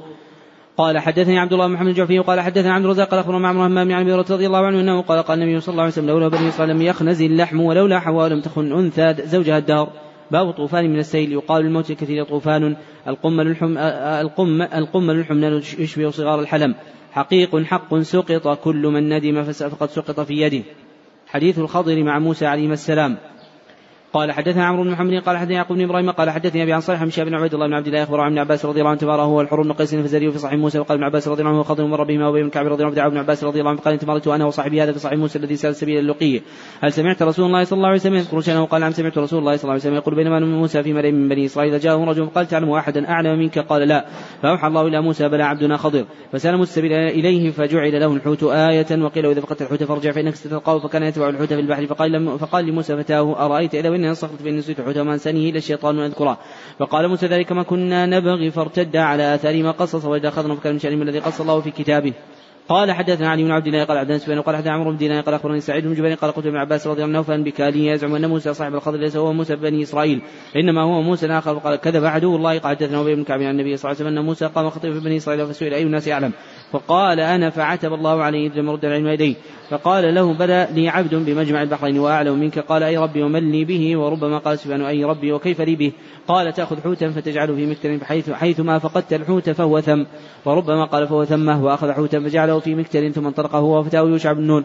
حتى اتي الصخره وضع رؤوسه فرقد موسى واضطرب الحوت فخرج وسقط في البحر فاتخذ سبيله في البحر سربا فامسك الله عن الحوت جرية الماء. فصار مثل الطاق فقال هكذا مثل الطاق انطلق يمشاني أمشيان بقية ليلتهما ويومهما.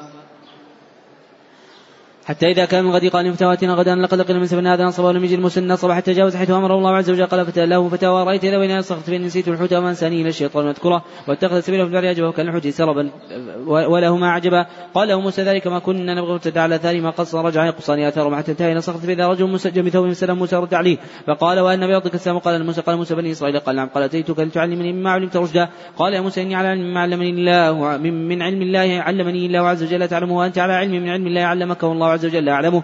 قال أتبعك؟ قال إنك لن تستطيع معي صبرا وكيف تصبر على ما لم تحط خبرا. إلى قوله امرا فانطلق يمشيان على ساحل البحر مرت بما سفينه تكلموا ويحملوهم فعرفوا الخضر فحملوه بغير نول. فلما ركب في السفينة جاء عصفور فوقع على حفر السفينة فنقر في البحر نقرة أو نقرتين قال له الخضر يا موسى بنقص علمي وعلمك من علم الله عز وجل مثل ما نقص هذا العصفور من مقادير من البحر. إذا أخذ الفاس فنزع لوحا قال فلم يفجأ موسى إلا وقد وقع إلا وقد. قال لوحا بالقدوم. فقال له موسى ما صنعت قوم حملوا نعمة إلى سفينة فأخرجتها تغرق قال لقد يشين امرأة. قال بقول لك إنك لن تستطيع من صبرا قال تأخذ ما نسيت ولا ترقني من أمر عسرا. فكانت الأولى من موسى نسيانا. فلما خرج من البحر مروا غلام يعمل مع الصبيان فأخذ الخضر برأسه فقلع بيده هكذا وأما سفيان بأطراف أصابعه. كان يقطب شيئا فقال له موسى أقتلت نفس زكية بغير نفسي لقد يشين نكرا قال أقول لك إنك لن تستطيع من صبرا قال إن سألتك عن شيء بعد فلا صاحبني قد من لدني عذرا. فانطلق حتى ذات قرية استطعم لها فأبى يضيف ما فوجد فيها جدارا يريد أن ينقض مائلا.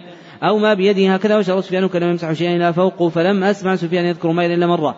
قال قوم أتيناهم فلم يطعمونا ولم يضيفونا عمتنا حائط لو شئت لاتخذت عليه أجرا. قال هذا فراق بيني وبينك سوى بكم تأويل ما لم تستطع عليه صبرا. قال النبي صلى الله عليه وسلم وددنا أن موسى كان صبرا وقص الله علينا من خبره ما قص. قال النبي صلى الله عليه وسلم رحمه الله موسى لو كان صبرا يقص علينا من أمره ما وقر ابن عباس أمامه ملك يأخذ كل سفينة صالحة غصبا. وأما الغلام فكان كافرا وكان أبواه مؤمنين. ثم قال لي سفيان سمعته منه مرتين وحفظته منه. قيل لسفيان حفظته قبل أن تسمع من عمرو. أو تحفظته من إنسان فقال ممن أتحفظه ورواه أحد عن عمرو غيري سمعته منه مرتين أو ثلاثة وحفظته منه. قال حدث محمد سعيد الأصباني قال أخبر مبارك عن معمر عن همام بن أبي رضي الله عنه النبي صلى الله عليه وسلم أنه قال إنما سمي الخضر أنه جالس على فرة بيضاء فإذا تهتز من خلفه خضراء. قال رحمه الله تعالى باب حدثني إسحاق بن نصر. قال حدث عبد الرزاق عن همام عن همام بن أبي انه سمع ابا هريرة رضي الله عنه يقول قال رسول الله صلى الله عليه وسلم قيل بني إسرائيل ادخلوا باب سجدا وقولوا حطة فبدلوا فدخلوا يسحبون على أستاهيم وقالوا حبته في شعره قال حدثني إسحاق بن إبراهيم قال حدثنا بن عباد قال حدثنا عوف عن الحسن محمد وخلاس عن أبي هريرة رضي الله عنه أنه قال قال رسول الله صلى الله عليه وسلم إن موسى كان رجلا حيا ستيرا. لا يرى من جلده شيء استحياء استحياء منه فاذاه من اذاه بني إسرائيل. فقال ما ستر ستر الا من عيب بجلده إما برص وإما ادره وإما آفة وإن الله عز وجل أراد أن يبرئه مما قالوا. وإن الله أراد أن يبرئه مما قالوا وإن الله وإن الله أراد أن يبرئه مما قال لموسى فخل يوما وحده وفضع ثيابه على الحجر.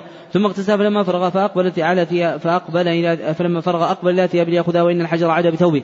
فأخذ موسى عصاه وطلب الحجر وجعل يقول ثوبي حجر ثوبي حجر. حتى انتهى إلى ملئ من بني إسرائيل فرآه عريان أحسن ما خلق الله عز وجل أبراه مما يقولون. وقام الحجر فأخذ ثوبه فلبسه وطلق بالحجر الضرب بعصاه فوالله إن بالحجر ندبا من آثر الضربة ثلاثة وأربعا وخمسة. فذلك قوله تعالى يا أيها الذين آمنوا لا تكونوا كالذين آذوا موسى فبرأه الله مما قالوا وكان عند الله وجيها.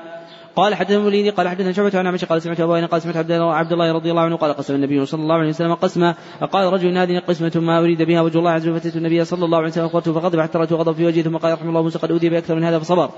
باب يعكفون على أصنام لهم متبر خسران ويتبر ويدمر ما علوا ما غلبوا. قال حدثنا يحيى بن كثير قال حدثنا ليث عن موسى بن شهاب قال النبي سلمة بن عبد الرحمن بن عبد الله رضي الله عنهما قال كنا مع رسول الله صلى الله عليه وسلم نجني الكباث وإن رسول الله صلى الله عليه وسلم قال عليكم الأسود منه فإنه أطيبه. قالوا كن أكنت ترعى الغنم. قال وهل من نبي الله وقد رعاها؟ باب إذ قال موسى لقومه إن الله يأمرك أن تذبح بقرة الآية. قال ابن العالية العوال النصف بين البكر والهرمة فاقع صاف لا ذلول لم يذل العمل. تثير الأرض ليست بذلول تثير الأرض ولا تعمل في الحرث مسألة من عيوب الأشياء بياض صفراء إن شئت سوداء ويقال صفراء كقوله جمالات صفر فادارأتم اختلفتم باب وفاة موسى باب وفاة موسى وذكر وذكره بعد. قال حدثنا يحيى بن موسى قال حدثنا عبد الرزاق قال أخبرنا عمرو بن طاووس عن ابي عن رضي الله عنه أنه قال أرسل ملك الموت إلى موسى عليه السلام. فلما جاءه فلما جاءه صكه فرجع إلى ربه فقال صلت إلى عبد الله يريد الموت. قال ارجع إليه فقل له يضع يده على متن ثور فلما غطت يده بكل شعرة سنة. قال أي ربي؟ ثم قال ماذا؟ ثم ماذا؟ قال ثم الموت. قال فالآن قال فسأل الله عز وجل أن يديهم الأرض المقدسة. رميت بحجر قال ابو رضي الله عنه فقال رسول الله صلى الله عليه وسلم كنت ثم لاريتكم قبره من جانب الطريق تحت الكثيب الاحمر قال وأخبرنا عمرو همامي قال حدثنا أبو رضي الله عنه عن النبي صلى الله عليه وسلم ذكر نحوه. قال حدثنا اليماني قال أخبرنا شعيب بن عزوني قال أخبرنا مسعود بن عبد الرحمن وسعيد بن مسيب بن ابي رضي الله عنه قال استبى رجل من المسلمين ورجل من اليهود فقال المسلم والذي اصطفى محمدا صلى الله عليه وسلم على العالمين في قسم يقسم به فقال يهودي والذي اصطفى موسى على العالمين فرع المسلم عند ذلك يده فرط من يهودي فذهب اليهودي النبي صلى الله عليه وسلم فأخبره الذي كان من أمره. وأمر المسلم قال تخيرون على موسى عليه السلام الناس يصعقون فكونوا أول من يفيق فإذا موسى من جانب العصر لا كان في من صعق فقبله أو كان ممن استثنى الله عز وجل. قال حدثنا عبد العزيز بن عبد الله قال حدثنا امرأة بن سعد بن بن احمد بن عبد الرحمن بن رضي الله عنه قال قال رسول الله صلى الله عليه وسلم احتج آدم موسى فقال له موسى أنت آدم الذي اخرجتك أخرجتك خطيئتك من الجنة؟ فقال له آدم أنت موسى الذي اصطفاك الله عز وجل برسالته بكلام ثبت له من قدر عليه قبل أن نخلق فقال رسول الله صلى الله عليه وسلم حج آدم موسى قالها مرتين. قال حدثنا مسدد قال حدثنا صليب بن نمير عن صليب بن عبد الرحمن عن سعيد بن جبير عن عباس رضي الله عنه أنه قال أخرج علي النبي صلى الله عليه وسلم يوما. قال عرضت علي الأمم ورأيت سوادا كثيرا سد الأفق فقيل هذا موسى في قومه. باب قول الله تعالى وضرب الله مثلا للذين آمنوا امرأة فرعون قوله وكانت من القانتين. قال حدثني أحمد جعفر قال حدثنا وكيع عن شعبة عن عمرو بن مرة عن مرة الهمداني عن موسى رضي الله عنه أنه قال قال رسول الله صلى الله عليه وسلم كامل من رجال كثير ولم يكن من النساء إلا آسية امرأة فرعون ومريم بنت عمران وإن فضل عائشة عن النساء كفضل الثريد على سائر الطعام. باب إن قارون كان من قوم موسى الآية لتنوى تثقل قال ابن عباس رضي الله عنه القوة لا يرفعها العصبة من الرجال يقال الفرح المرحين. وإن كأن الله مثل أن ترى أن الله يبسط رزقا من يشاء ويقدر ويسع عليه ويضيق. وإلى مدين أخاهم شعيبا إلى أهل مدين لأن مدين بلد ومثله وسائل القرية وسائل العير يعني أهل القرية. وأهل العير وراءكم ظهريا لم لم تلتفتوا إليه يقال إذا لم يقضي حاجته ظهر ظهرت حاجتي وجعلتني ظهريا. قال ظهري أن تأخذ معك دابة وعاء تستظهر به مكانتهم ومكان واحد. يغنو يعيش ييأس يحزن. آسى أحزن. وقال حسن إنك لأنت الحليم يستهزئون به وقال مجاهد وقال مجاهد ليكة الأيكة يوم الظلة إضلال الغمام العذاب عليهم. قال باب قول الله تعالى وإن يونس لمن المرسلين إلى قوله فمتعناهم إلى حين ولا تكون كصاحب الحوت إذ نادى مكظوم كظيم وهو مغموم. قال حدثنا مسدد قال حدثني يحيى بن سفيان قال حدثني أعمش. قال حدثنا أبو نعيم قال حدثنا سفيان عن أعمش عن عبد الله رضي الله عنه النبي صلى الله عليه وسلم قال يقول أحدكم إني خير من يونس زاد موسى زاد مسدد يونس بن متى؟ قال حدث قال حدثنا حفص بن عمر قال حدثنا شعبة قتادة عن أبي العالي عن عباس رضي الله عنهما. عن النبي صلى الله عليه وسلم أنه قال ما ينبغي لعبد ان يقول إني خير من يونس بن متى ونسبه إلى أبيه. قال حدثني عن مكين عن ليث عن عبد العزيز بن أبي سلمة عبد الله بن فضل عن اعرج عن أبي رضي الله عنه أنه قال بين يوديه عن سلعته ويعطي باشيا كرهه فقال له الذي صبى موسى على البشر. فسمع رجل من انصاره فقام فلطم وجهه وقال تقول الذي صبى موسى على البشر واتى النبي صلى الله عليه وسلم إلى ظهرنا فذهب إليه فقال ابو القاسم ان لي ذمه وعدم بال فلان لطم وجهه فقال لما لطمت وجهه؟ فذكره فغضب النبي صلى الله عليه وسلم حتى رؤي في وجهه ثم قال لا تفض بالانبياء إلا عز وجل فإنه ينفق في الصور فيصعق من في السماوات ومن في الأرض إلا من شاء ثم ينفق فيه أخرى. فأكون أول من بعث فإذا موسى أخذ بالعرش فلا أدري أحسب صعقته ومطور بعث قولي قال لا أقول إن أحدا أفضل من يونس, من يونس بن متى. قال حدثنا ابن الوليد قال حدثنا شعبة عن سعد بن إبراهيم قال سمعت حميد بن عبد الرحمن عن أبي رضي الله عنه عن النبي صلى الله عليه وسلم أنه قال ينبغي لعبد أن يقول أنا خير من يونس بن متى. باب واسأل عن القرية التي كانت حاضرة البحر إذ يعدون في السبت يتعدون يجاوزون في السبت تأتيهم حيتانهم يوم سبتهم شرعا شوارع. إلى قوله كونوا قردة خاسئين. باب قول الله تعالى وآتنا داود زبورا الزبر الكتب.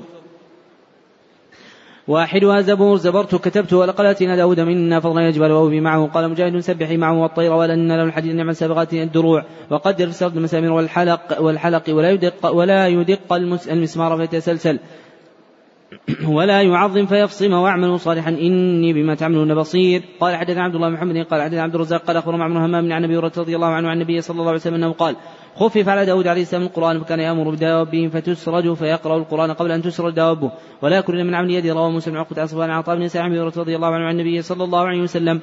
قال حدثني أحمد بن قال حدثني عن قال عن شهاب بن سعيد بن المسيب أخبره وأبا سلمة وأبا سلمة بن عبد الرحمن عبد الله بن عمرو رضي الله عنهما قال أخبر رسول الله صلى الله عليه وسلم يقول والله لا يصوم النار ولا يقوم الليل ما عشت. فقال له رسول الله صلى الله عليه وسلم الذي تقول والله لا يصوم النار ولا يقوم الليل ما عشت. قلت قد قلت. قال إنك لا تصح ذلك فصوم وافطر وقم ونم وصوم الشهر ثلاثة أيام في الحسنة أيام تالية وذلك من صيام الدار. فقلت إني أطيق أفضل من ذلك يا رسول الله. قال فصوم يوم وأفطر يوم. قال قلت إني أطيق أفضل من ذلك. قال فصوم يوم وأفطر يوم. وذلك صيام داود عليه السلام وعد الصيام.